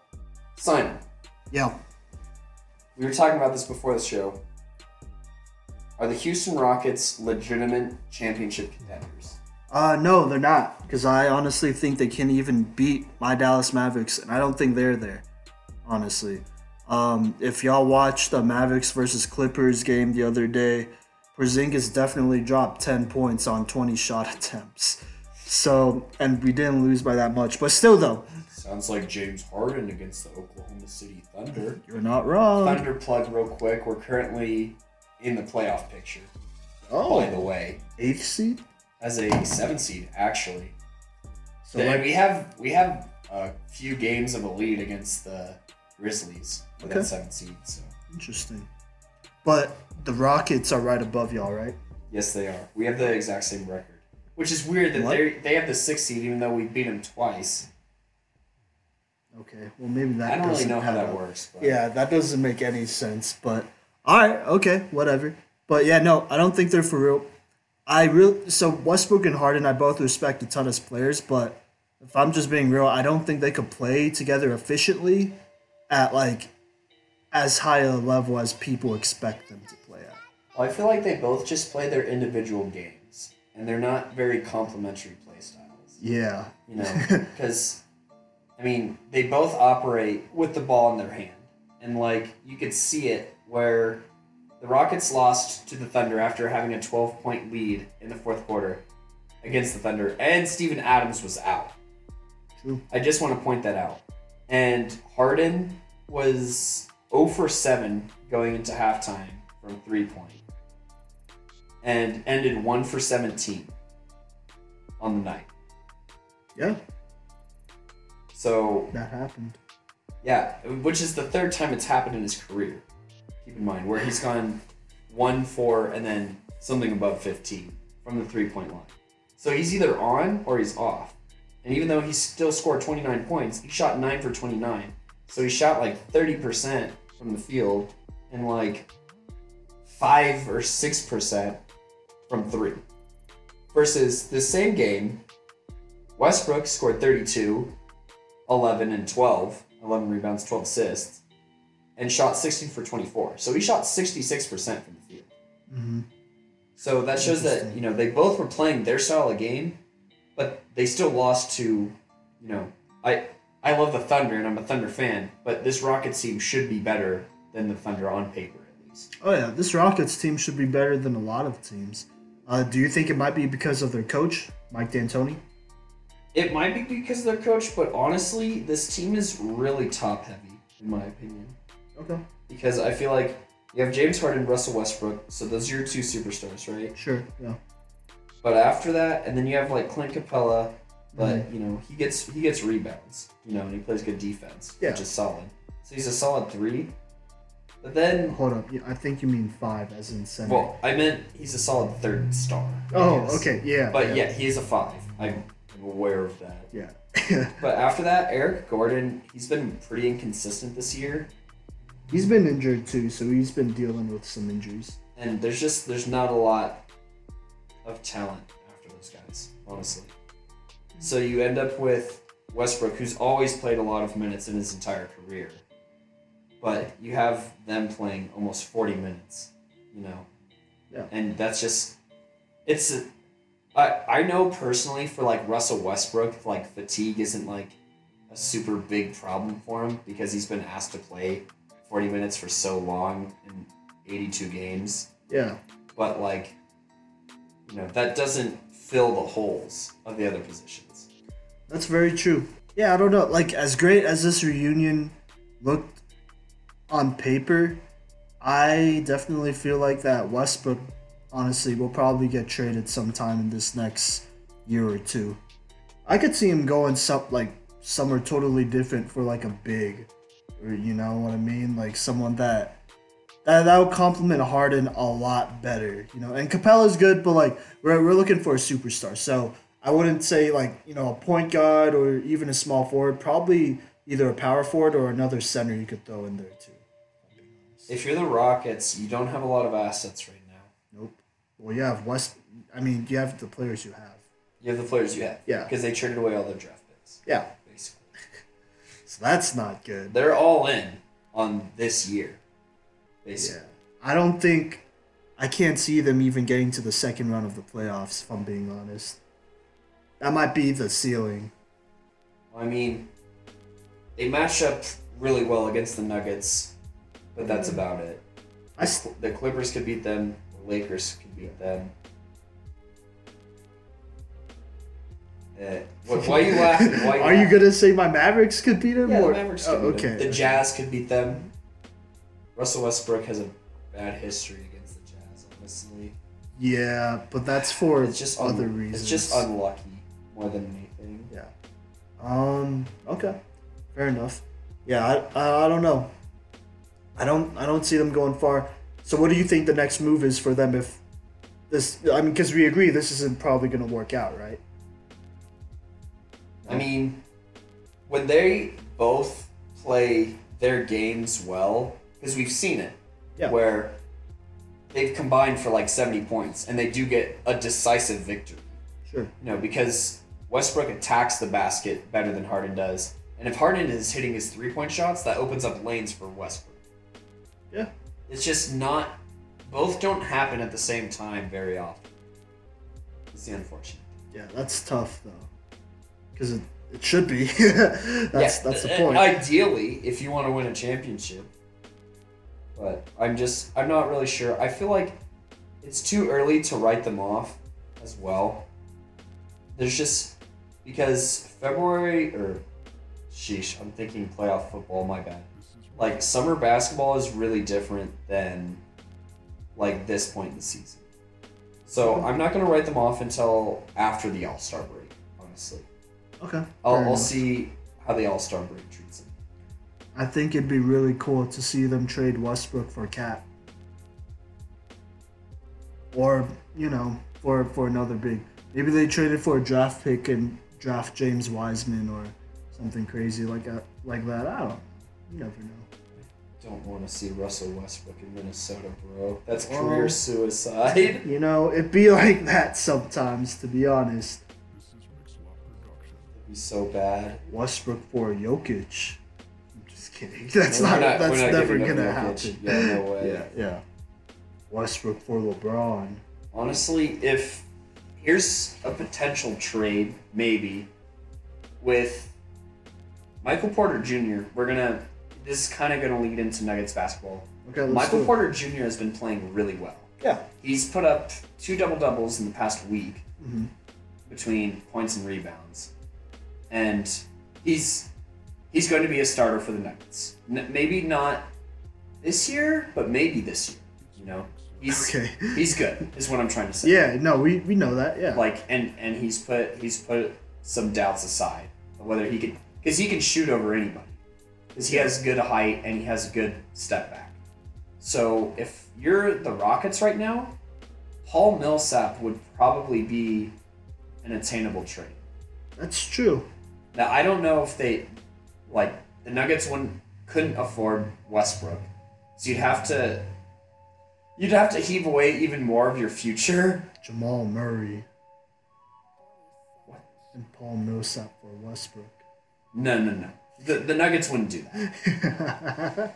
Are you sure? I'm sure. Okay. I'm saying if you're the Rockets, you'd have to mortgage way more picks. Oh, well, yeah, that can't happen because of rules, so. Or or money. You're allowed to trade money.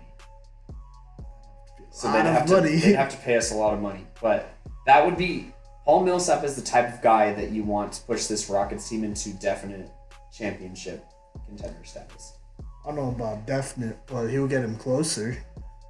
I feel like if they have a Paul Millsap, they could be a two seed in the West, maybe even a one seed.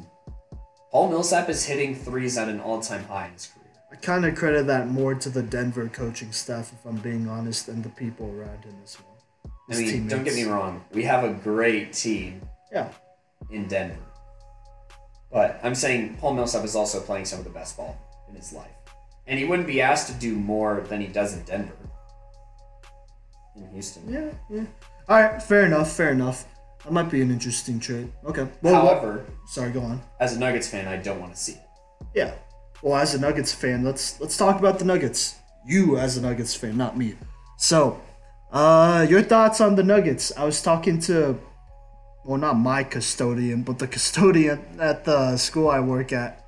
Okay, not even work at that I student teach at, and uh, he was telling. wow, that sentence changed a lot. Okay, well, on. whatever. I was talking to the custodian, to the custodian at the school I student teach at, uh, because he's the only guy I could talk sports with there, and he was he was saying some interesting things about the Nuggets, how they play up and down, like they'll lose to a terrible team and then beat a good team the next night. While this is true, and I think that all that has to do with that it's true that the Nuggets will beat a good team and then lose to a I remember one of my friends told me, Hey, we're playing the Cavs tonight. I was like, Oh sweet, free win. And then we lost to the freaking Cavs. But keep in mind the Nuggets still only have thirteen losses this season. Yeah. And we're still in charge of our division. And you know, there's a lot of things going well for Nuggets basketball. Also consider that Jamal Murray and Paul Millsap have missed some time That's what I heard due to injury or illness, and Mason Plumlee is expected to be out for the next month, probably. Okay. Well, No, he role players are important. no, I know that. Trust me. I, we lost Dwight Powell. The Mavericks did. I Yeah, mean, that was But- unfortunate. By the way. Uh, it's okay. Maxi Kleber and Boban can play more. But anyways, But you know that's so we'll, we're going to be dealing with some stuff, and Gary Harris has also missed some time. okay. But I feel like this Nuggets team isn't as worried about the regular season now that they have the postseason experience. If that makes sense. Because I was at the Game 7 loss against the Trailblazers last year, which they're garbage. But, anyways, They are. they really are garbage. They have almost as many wins as the Phoenix Suns, so good for them. Wow, Damian Lillard, second best point guard in the NBA. All right, keep going. But anyway, anyways, you know, the Nuggets, they know what's important. They know that they're a championship caliber team. And I feel like we'll see a switch flip. Because sometimes Jokic, you know, he'll take off a couple of possessions. And that's not going to happen during the postseason. It didn't happen last postseason when he had the best plus minus in the whole out of every player in the postseason last year. So there will be a huge difference. Do you have any doubts about this team?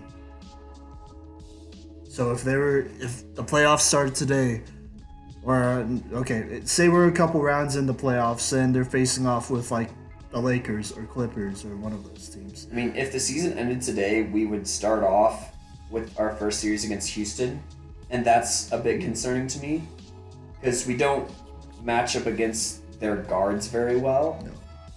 Because you know they have two of the best guards in the game, Yeah. but no other team is built like the Rockets. Yeah. At I least mean, from like a guard perspective. No, you're you're right. At least right now that is healthy. I would have said maybe Stephen Curry. Yeah, and we don't usually match up well against them. Yeah. So okay, well that's but I feel like interesting. in a best of seven series, we could beat the Lakers. We could beat the Clippers. if it came down to playing in LA, would you still leave? Yeah, I don't think the road affects this Nuggets team. I mean, I definitely would rather play at home, but we're pretty good on the road as well. So Okay. All right. Fair enough. Fair enough. Okay then. now, as for your team, Yeah. the Dallas Mavericks, we talked a little bit earlier, and they're currently in the fifth seed. No, it's not bad. How, how do you feel about this Mavs team?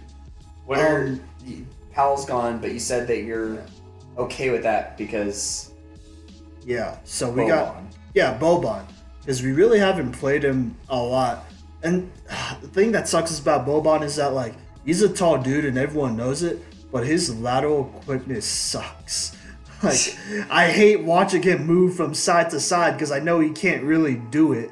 To be honest, even though he has huge legs and literally has to take one step, even then he's still really slow. Other than that, you know, he gets rebounds. He he'll back people up, and like fans love him. I remember I was watching the game yesterday, and it was a pretty close game. Like Luka just went on a tear, and then they took him out, and so we were only down by two against the Clippers. And so Boban was in, and he backed up uh, Montrezl Harrell of the Clippers. And then who's he, a good defensive player. yeah, he's a great defensive player. And he just like he got the ball, did one dribble, and then threw it up there. and it wasn't the greatest move at all. It, it was just like a taller guy, you know, throwing it up there on a smaller guy. And it went in and it tied the game. And then the crowd went berserk.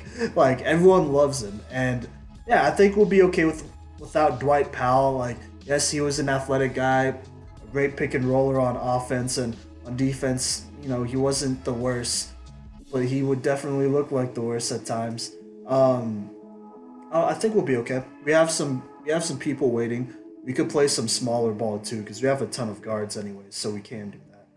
Uh, but yeah, I think the Mavericks are not a championship contending team.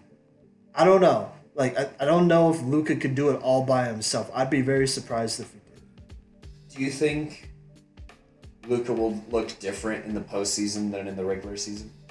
No, not really. I think he'll always look like he's not fazed by by you know the big stage. I think we all know that. That's kind of his trademark. You know, he he was the wonder boy back in Europe, and you know he brought them. He brought his team to a Euro Cup the age of 18 and was the MVP. He wasn't a role player. He led that team, and he did that. And then after that, he went on and played in the best league in the world and averaged like 20 points and some other crazy stats too. So we know that like, you know, the moment's never too big for him. So I think he'll continue to play his game. If it doesn't drop the same way because people are playing harder, then it, it'll be like that. Because if I'm being honest, uh, I know Porzingis was coming off an injury. He missed like 10 games or whatever. And the, like yesterday was the first game coming back, and he was on some minutes restrictions. But like, uh, 10 minutes with like almost 15 to 20 shots put up, or sorry, 10 points with almost 15 to 20 shots put up is not a good look. So, not. How far are you expecting this Mavs team to go? I don't know. We might, we'll probably get kicked out in the first round. To be honest, I could see it. Well, as it stands right now, you guys would face the Jazz. Oh, we'd whoop it. if I'm being okay, I, I don't know. Uh, Don't disrespect the Jazz, though. The Jazz are a really solid team, and, and their trade for Mike Conley is turning out to be a really big deal. Are they the third seed? They're the fourth seed. Oh, Nuggets are that's right. Um, yeah. Um, I definitely think we could beat the Jazz. I just think we have a better coaching staff. Our role players are better. Yeah, and I, I think Porzingis will be a lot healthier by then too. At, at the very least, he's healthy enough where he could put up more shots. And if he's not efficient, then he's not efficient. Have we seen Porzingis in the postseason yet in his career? I don't No. think we have, right? Because he's played for the Knicks, so they've never made it. Yikes. Never, yeah. But I don't know. I think I think it's exciting. Um, at the same time, I really don't think the Mavericks need, like, really need a third star. I know a lot of people are saying it, and if I'm just being honest, they're really just saying that because we have a young team. If we give this team another year, they'll be right there. Another year or two, if I'm being honest. Because Luka's already he's a superstar. We know that. Porzingis, you know, he can be a superstar. We've seen it. We just gotta see it again after you know that bad ACL injury that everyone knows about. So, oh oh, and plus we have a great coaching staff, very good role players like Seth Curry, Maxi Kleber, um, Justin Jackson. Like we're we're we're pretty set, you know. if we could get another like star, I'd rather have like a rim protector, like a Andre Drummond. You know, I wouldn't want to trade for Kevin Love because I've seen a lot of those rumors. Which I, I don't know. About. Fair enough. Yeah. Oh, and there are rumors that we might pick up Joakim Noah. I don't know if that means anything, but you know, uh, leadership in the locker room, veteran leadership too. Yeah, toughness too, because you know he he about that. So You remember when he was giving Devin Booker a hard time? yeah. Well, there's a difference between Devin Booker and Luka. One Yeah. is about to make the playoffs and is a superstar. The other one just scores points. Yeah. Well, I'm just I'm saying like as far as leadership goes. Yeah. And I think Luka, like he'll he'll respond well well to that. Luka's a pretty cool guy altogether. Like he's, it's crazy because I feel like he's still like impressionable. So like it depends on the mentor, but like the right mentor could like, you know, get him get him to a really good level. Because he had Dirk as a mentor and he he was fantastic. You know, but Luka's still basically a kid in the league. So Speaking of young rosters, Mhm. I'm going to change the subject to even though you know, the Nuggets are doing well this year, my loyalty, my favorite team, is still the Thunder. okay. And Gilgeous Alexander, t- tell me I'm wrong, is looking like a definite superstar in the making. No, you're not wrong. He's averaging 19 points per game, five rebounds, almost six rebounds, and three assists per game. And he had that 20 point, 20 rebound performance a little while ago against the Timberwolves, I believe it was. And the Thunder have been able to hang in with good teams and or beat other playoff teams. sure. How much do you know about this Thunder team? And if you're a top seed, are you worried about the Thunder being a lower seed? No. Um, I still kind of feel like Chris Paul will get dealt at the deadline. I don't know to who, but I feel like there's gonna there's gonna have to be a trade. You know, I don't. I kind of like the Thunder. They're a good team. I just their situation's a little weird. I think they need to get rid of Chris Paul because you need to free up, you know, cap. Also, at the same time, if you're trying to get a good draft pick, it, it would have to get rid of Chris Paul. And also that way, Shai Gilgeous Alexander could develop a little bit faster too. Did you hear what Chris Paul said? What? He said that for his player option next year, if he was still with the Thunder, he would pick it up. That's interesting. He wouldn't opt out. He enjoys playing with this team. Don't and one thing about this- this team is Go on. our we have a three guard lineup when we get Schroeder, Chris Paul, and Gilgeous Alexander in all at the same time. Yeah. And it's working really well. And then additionally, I'm pretty sure we just put Gallo at the four, and he can stretch the floor as a Right, four yeah. because he has great three point shooting. And then Yeah. obviously Steven Adams, he's been in and out of the lineup with some ankle problems, but Steven Adams is a great center. Yeah, he's almost always been- averaging a double double. Right? He's been reliable. He's been reliable. Yeah, we we've been new on Steven Adams. Yeah. I think that as far as any one of our players could step up and make plays when we need them to, for the most part, I feel like we we could definitely be a lower seed that upsets a higher seed. I could see it happening maybe. If Chris Paul is healthy, Yeah, and if he's which has been a question mark his entire career. True, yeah. If he's healthy and like I said, if he's there, because I do think Miami will keep calling. You know, Miami, I, they're they're right there. They I do think they need another star in there besides Jimmy Butler because they have a lot of great players there. Don't I get mean, me wrong. but- Wouldn't you say Bam is developing into a star? yeah, he's developing, but he's not there. Because he's playing out of his mind Yeah. right now. But if we're talking about like a window where you could get like a stacked team and potentially win a couple of championships before, you know, the cap hits, then like I'd say, you know, trade for Chris Paul now before you have to pay Bam, before you have to pay Tyler Herro, before you have to pay Duncan Rob, like all of them. Yeah. You know what I'm saying? So get get another star now while you could afford it because they definitely can. So yeah, I, but I do think Miami will be calling. Um, let me think of other teams will probably be calling. I can't think of a lot of teams right now. I could see If maybe were- the Spurs trading. That'd be interesting. If you were the Mavs, would you be interested in Chris Paul? Nah, because Luka's he's kind of our point guard, so it just wouldn't really work out. I'd be honestly more interested in Steven Adams, because the Mavs would probably give up a lot for Steven Adams. You guys could have Nerlens Noel. We already tried that. Yeah, you did. Yeah, but no, we. I think the the Mavs, I think would aggressively go after Steven Adams. Like like I said, like an Andre Drummond type who could rebound well. Like we went after Clint Capela too. So like we're. I think a Steven Adams would fit really well with Porzingis and all our guys. I don't want to give up Steven Adams. Well, no, I know, I know, but But we're used to the winds Yeah, of change. if you throw in Chris Paul, we'll, you know, we'll take him. but I don't think uh, Chris Paul's the move there. I think you could go somewhere maybe like the Suns, though. That seems like a very Phoenix thing to do. So If the Suns had Chris Paul, do you think they could steal the eighth seed? maybe. Because currently the eighth seed in the West is the Grizzlies.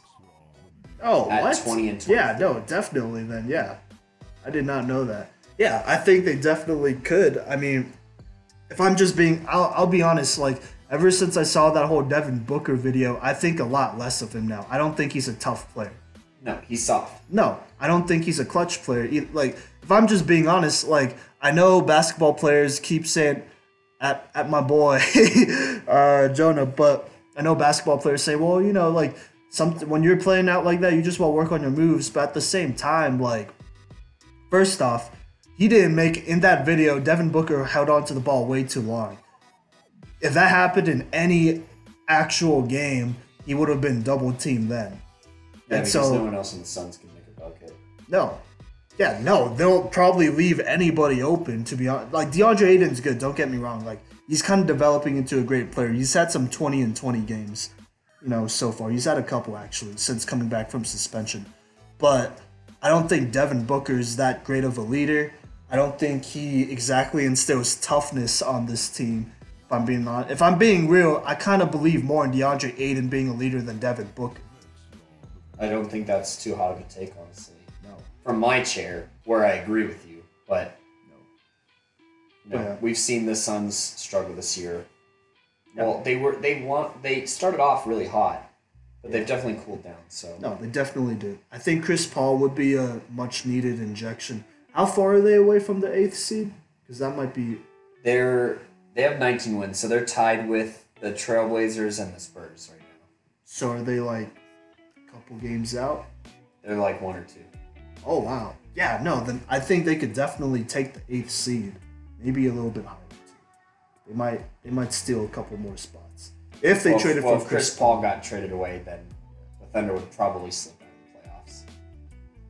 But I mean, I don't. I don't know what they would trade though, outside of like first round picks, which will be Well, valuable. I was about to say Oklahoma loves our first round picks. So. Yeah, but those will be valuable though, because like, I mean, say if the Suns don't make it, then you know, oh well, you get a good lottery pick, and then you have enough assets where you could trade up and like get a star. Like if you want, maybe even grab a Lamelo, because I kind of think he might slip because he's a ball brother. So, I'm just saying, you could get a Lamelo or, or you know, I, I can't think of anybody else. Cole Anthony, James Wiseman, whoever falls out the top five. Fair enough. Yep. Speaking of elite, we've been throwing out all these names out here. Yeah. So right now, the Cycle 365 is going to make their all-star teams. What should be their starting all-star teams. Okay. So Simon, you go ahead and start us off in the West. The, okay. So are we going guard, guard, and then three forwards? Yes, that's the that's the format. So That's what I thought. All right. Well, Luka, I think at guard, because I think that's where they'll have him. that's where he's listed for the voting. Yeah. Is he? Okay. LeBron's not listed as a guard, is he? Because I know he plays. Like they'd be making him a point guard. Okay. No. So Luka for sure. Um. dang, this is kind of where it's hard though, because I kind of want to put Harden there. Shoot. Yeah, I'll, I'll put James Harden there. I agree with you. I feel like even though he's had a couple of bad games, he's still averaging over 36 points per game. So Okay. Yeah, I'm putting Harden there. he's still when he's on, he's especially on. Yeah. So, All right. So Luka, Harden, LeBron. Uh, so you need two other forwards. right. Kawhi. Oh my gosh. I re- if Anthony Davis was healthy, I think this would be a lock, and he'd be right there. I would probably say Anthony Davis, honestly, for the third spot. I would low key. I Because put he was playing at an MVP level. Yeah, yeah, before no. he fell on his back. facts, And he's only missed a couple of games. I mean, I'd I'd low key put Jokic there if I'm being honest. I don't know if I could or not, but Yeah, you can. I can. That's yeah. So I'm throwing Jokic in there because you know, he, if I'm being honest, that fall on his on his back was not that bad. Like I've seen plenty of players fall on their back exactly like that, and they're not out for like three weeks. So at AD for being injury prone. Anyways, yeah, Jokic. So it's Luka, Harden, LeBron, Kawhi, and Jokic. I, I, I. That'd be great. What about you? I agree with you on all of those, except I would take out Kawhi and I'd put in Anthony Davis. Just because to to me, when the Lakers are have all their stars out, I feel like Anthony Davis is the best player on the floor. Yeah. Well, when they have all their stars out, yeah. Yeah. No other star. Well, I'm saying even with LeBron on the court. Yeah.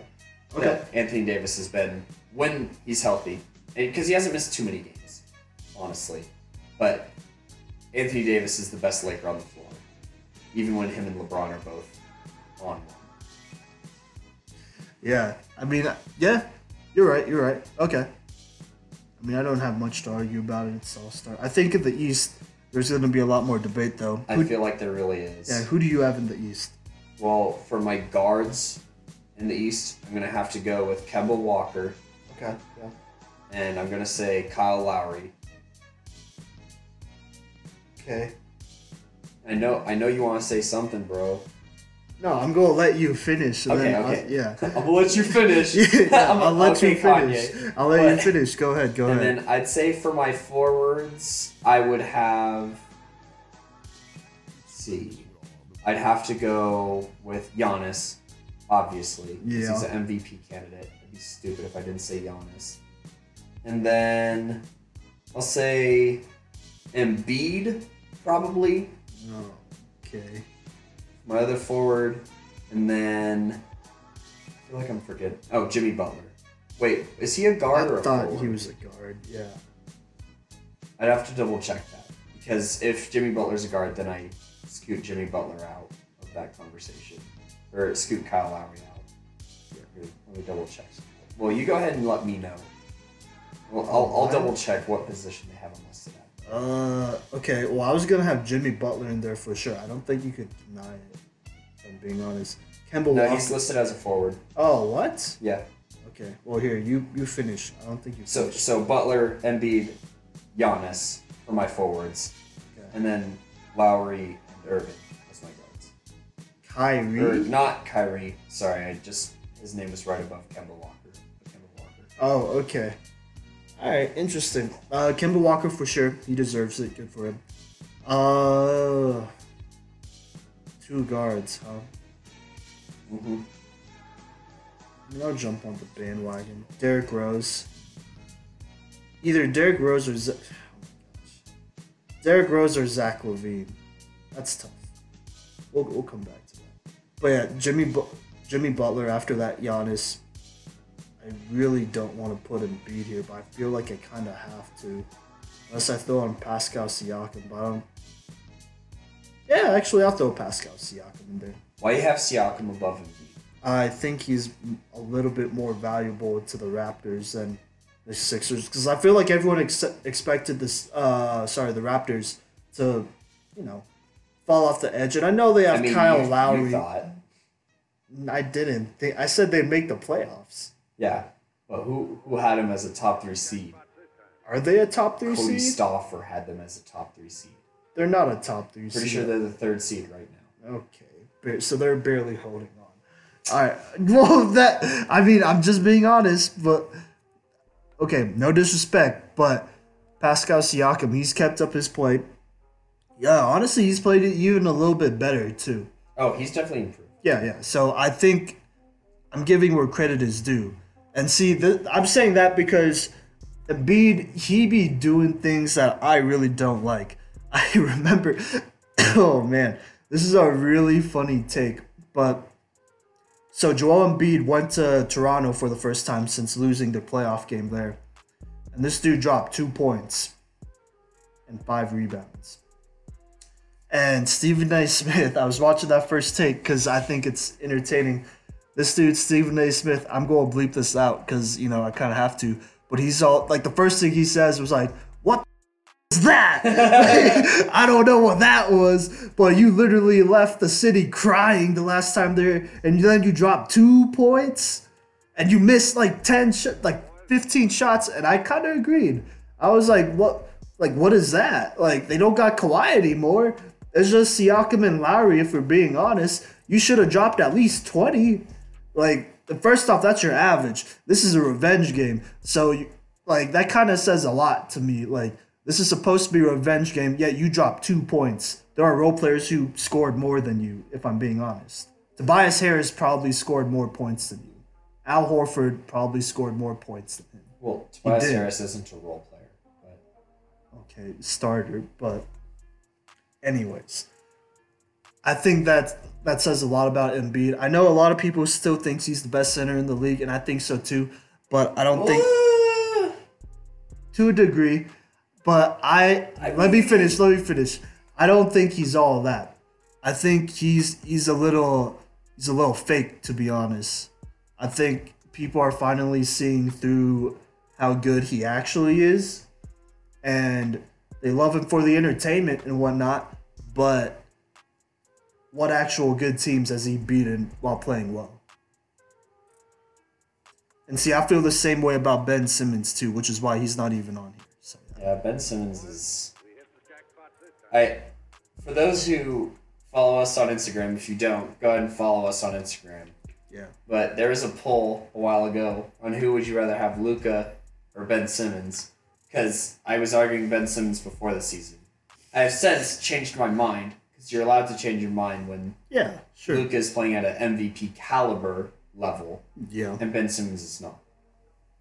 he's not. He's barely playing at an all-star level, if I'm being honest. Well, if Those so, 12 points a game don't look great. Well, I was actually going to say this. If you had one backup for each position group, so not every position, we're not listing Yeah, yeah. a whole backup, but I'm saying one backup per, like, Position group. yeah. Who, who would you choose? Starting with, would you have Joel be your fourth forward? Wait, my fourth? Yeah.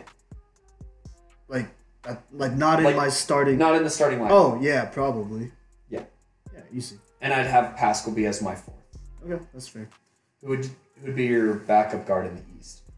Um, I'm still not really decided on this. I don't know if I want Derrick. You you know what? I'll go with Derrick Rose. I, I've always been a fan. So I'll go with Derrick Rose, and then easy. That'd be Zach LaVine. There's no question about it. All right. Yeah, I think Andrew Wiggins. He's had kind of a resurgence. He Well, definitely has had. in the West, though. Oh shoot!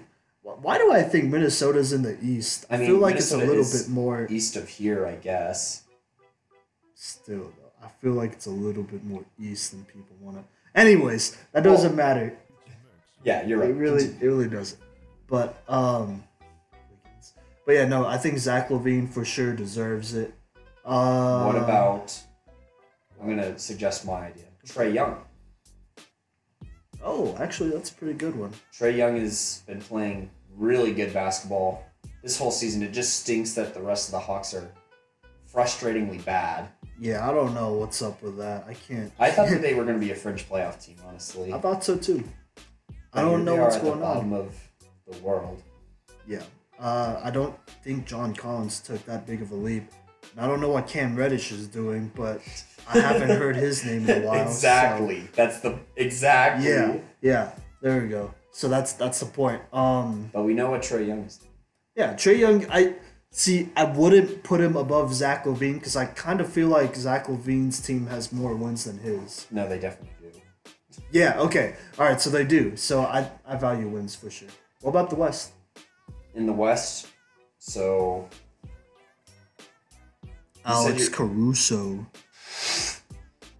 for uh get that i don't you know what i'm gonna say it this alex caruso thing is not funny anymore like at first it was funny but it's just not because caruso is taking the spotlight from so many young players that are actually exciting.